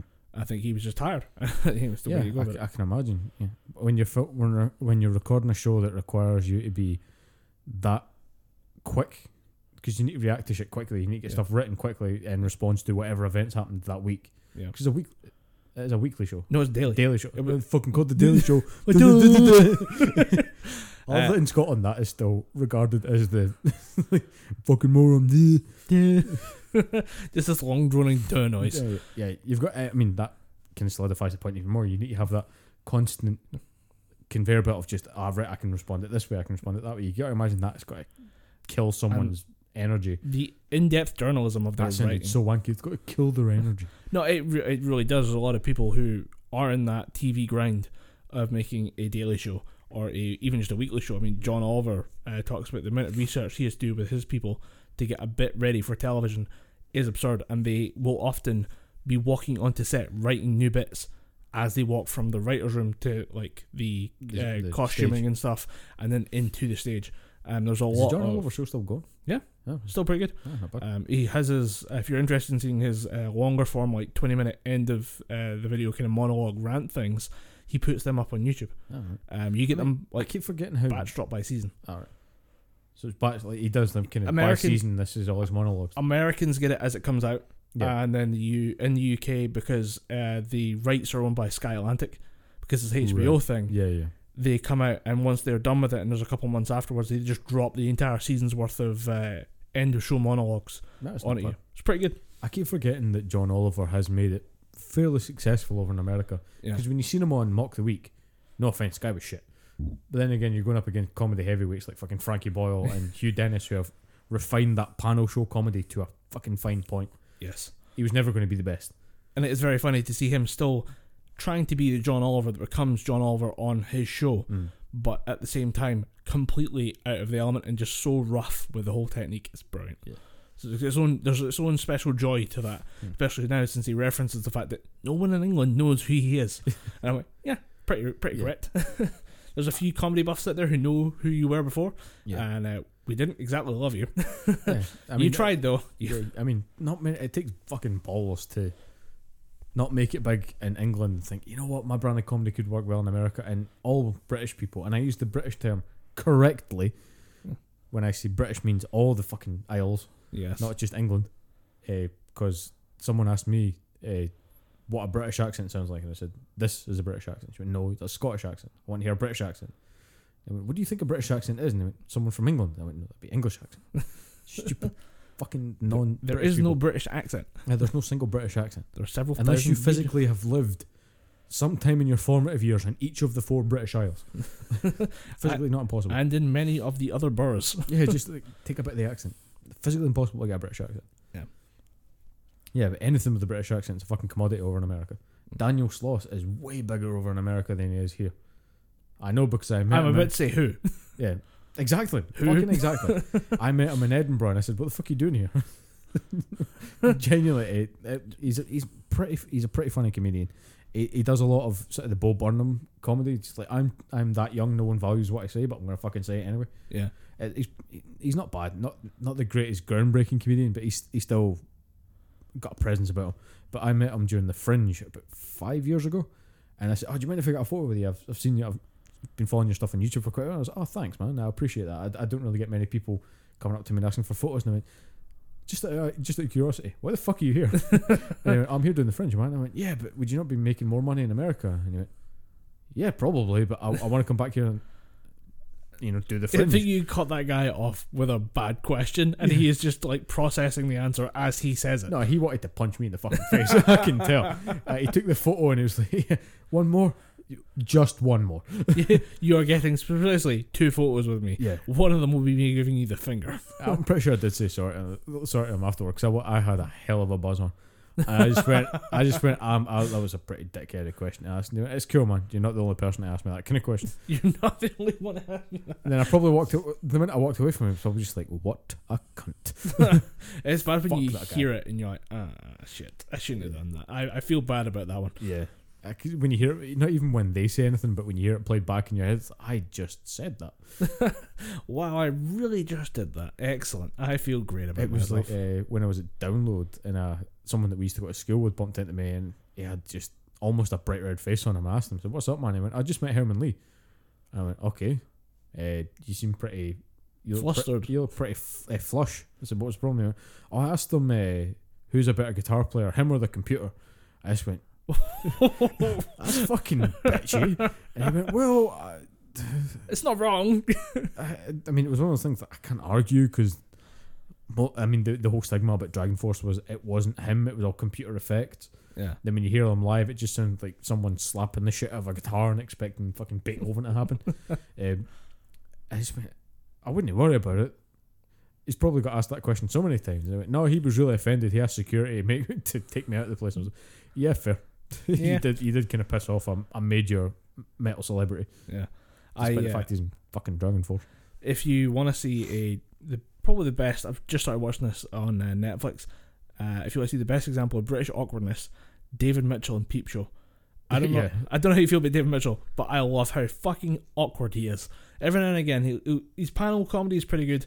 He's good on uh, like uh, eight out of ten cats and He's Big Fat good on, Quiz of the uh, Year. He's good on shows like that, and Would I Lie to You? When it's just It's that- good when you see him who is he is an actually intelligent person and a very angry man. and a very sharp, angry Yeah. comedian. And when he just put him up against somebody who's a complete idiot, and you just watch him go to town on someone with a clearly lower intellect. He, his wife is infinitely hotter than he deserves. I've not seen it. Victoria Coren Mitchell. She's not like not fucking model hot, but she's like she's still pretty attractive. Yeah. You look at her and think, how the fuck? What lines of attraction How did forced you you meet? two together? then you listen to her talking, you listen to him talking. You're the same person. You're quite literally just the same people in different bodies and in different genders. That's how this works. I uh, I just started watching Peep Show. I've just done the first couple uh, episodes, and just it's the fact that David Mitchell's character is constantly reading about World War Two, and will his entire thought process is references to the Battle of Stalingrad and German pushes into the Rhine and how he's gonna. Uh, and it's, he's not even like referencing it because he believes in Nazi ideology or anything. He just is obsessed with World War Two and doesn't understand that's a bad thing to be obsessed with. Yeah. It's just not right. And he's like, I don't know why I can't get a date. And in his head, he's going, This is worse than Stalingrad. Not that bad, really. Don't have to eat anyone that's my neighbor or anything, but still pretty bad. What's the what was this, the sketch comedy show that they did? Mitchell and Webb Look. Yeah, the, Mi- Fucking hysterical. the Mitchell and Webb look has one of my favorite uh, sketches of all time, and that's the "Are We the Baddies" sketch. it's, yeah. dressed in the full SS officer uniform. just Are we the bad guys? it's so fucking good. It, it, it's an overplayed meme now, but see when you watch that show and you realize that's in episode one, Yeah, and it's like a close to an opening bit.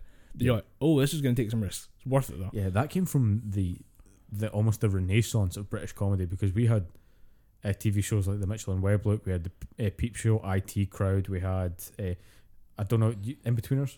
I'm a big fan of Inbetweeners. Yeah, we had all this good smart comedy because We say smart comedy, but at the same time, only thing I can remember for the Inbetweeners is the movie.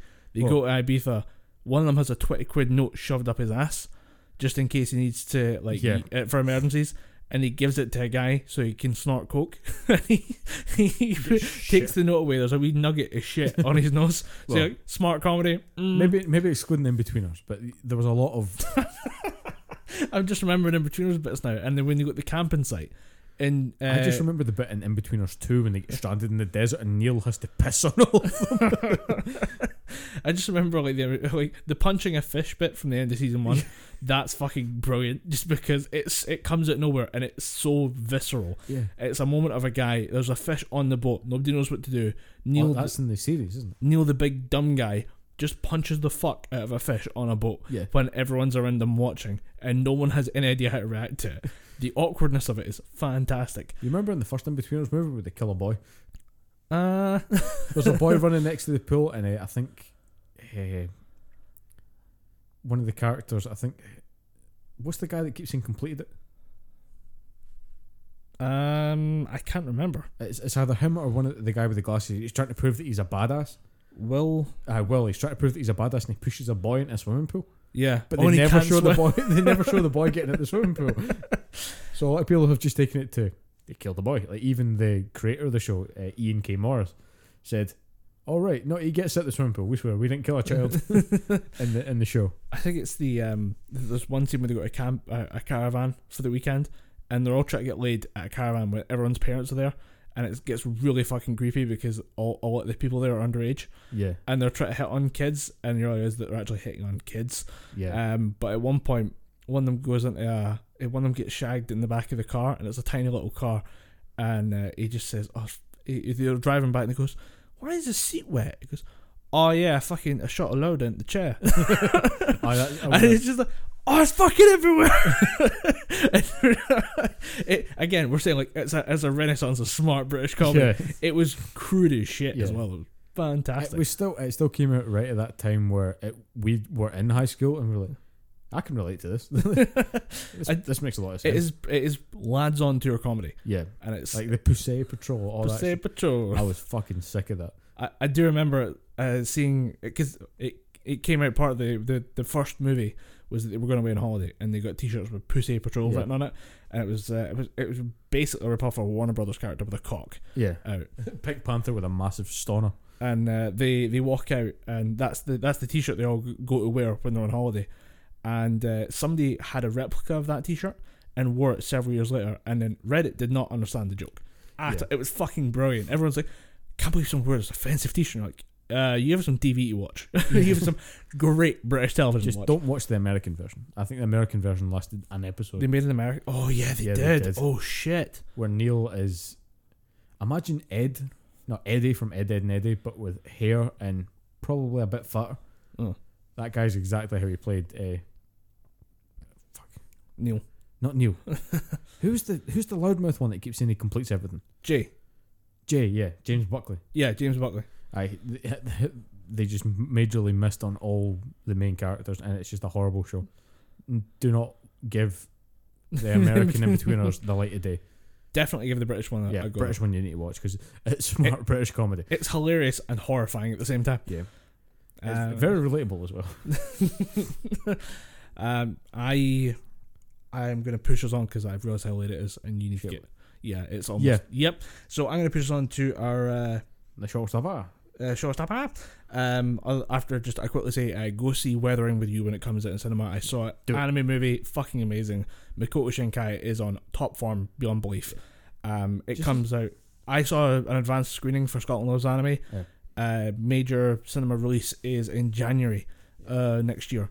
Definitely worth a watch. Shinkai is on form. yeah. Just a quick side before we get in it. I promise I'll try and make this as quick as I can. But uh, a couple of friends of mine, they were going to the Picture House Cinema in Edinburgh uh, to go and watch uh, Promare, the new Promare, yeah, the new Trigger film. Yeah. the new Studio Trigger movie, which looks fucking awesome. Yeah. But uh, a friend of mine got there five minutes late.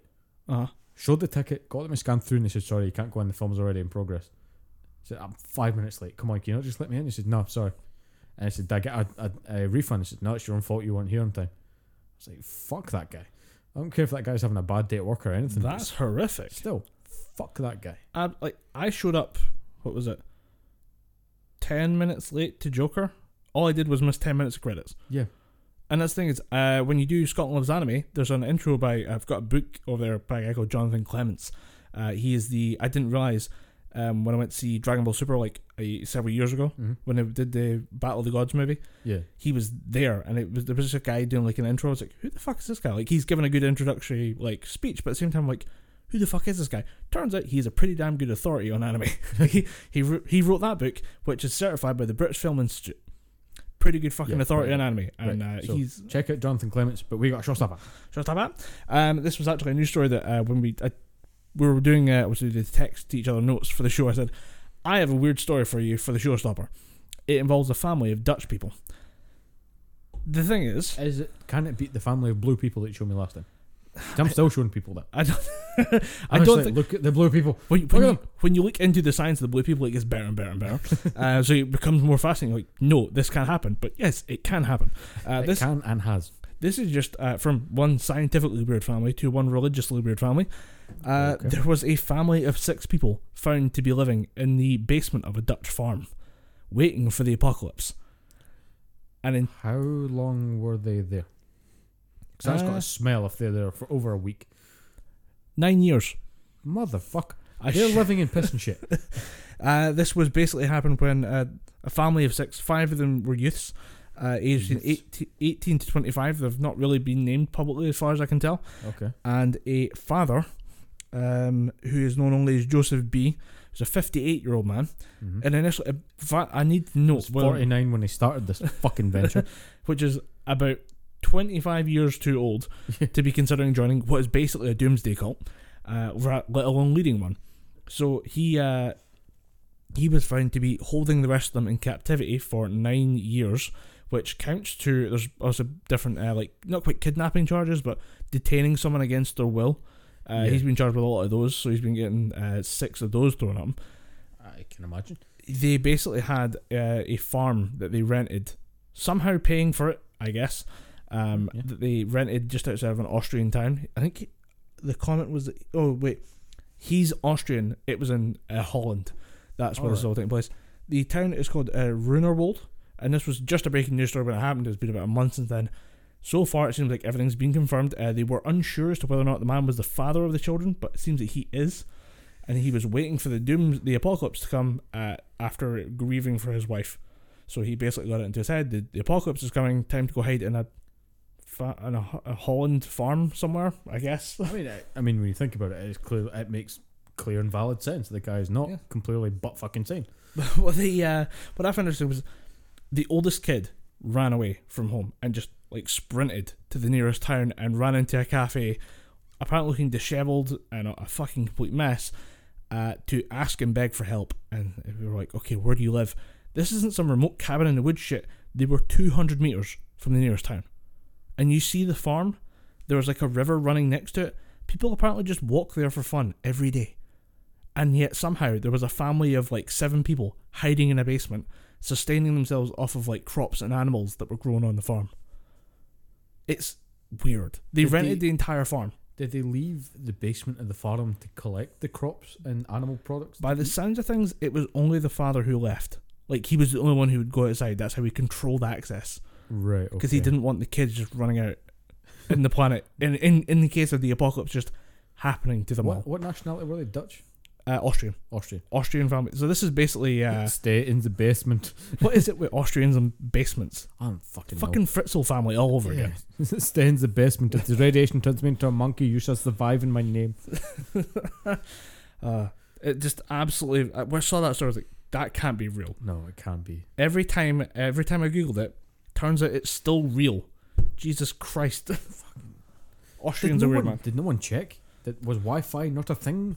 A- apparently, they just he just No, he definitely. Uh, think about it. The logical conclusion would be he turned the Wi-Fi off.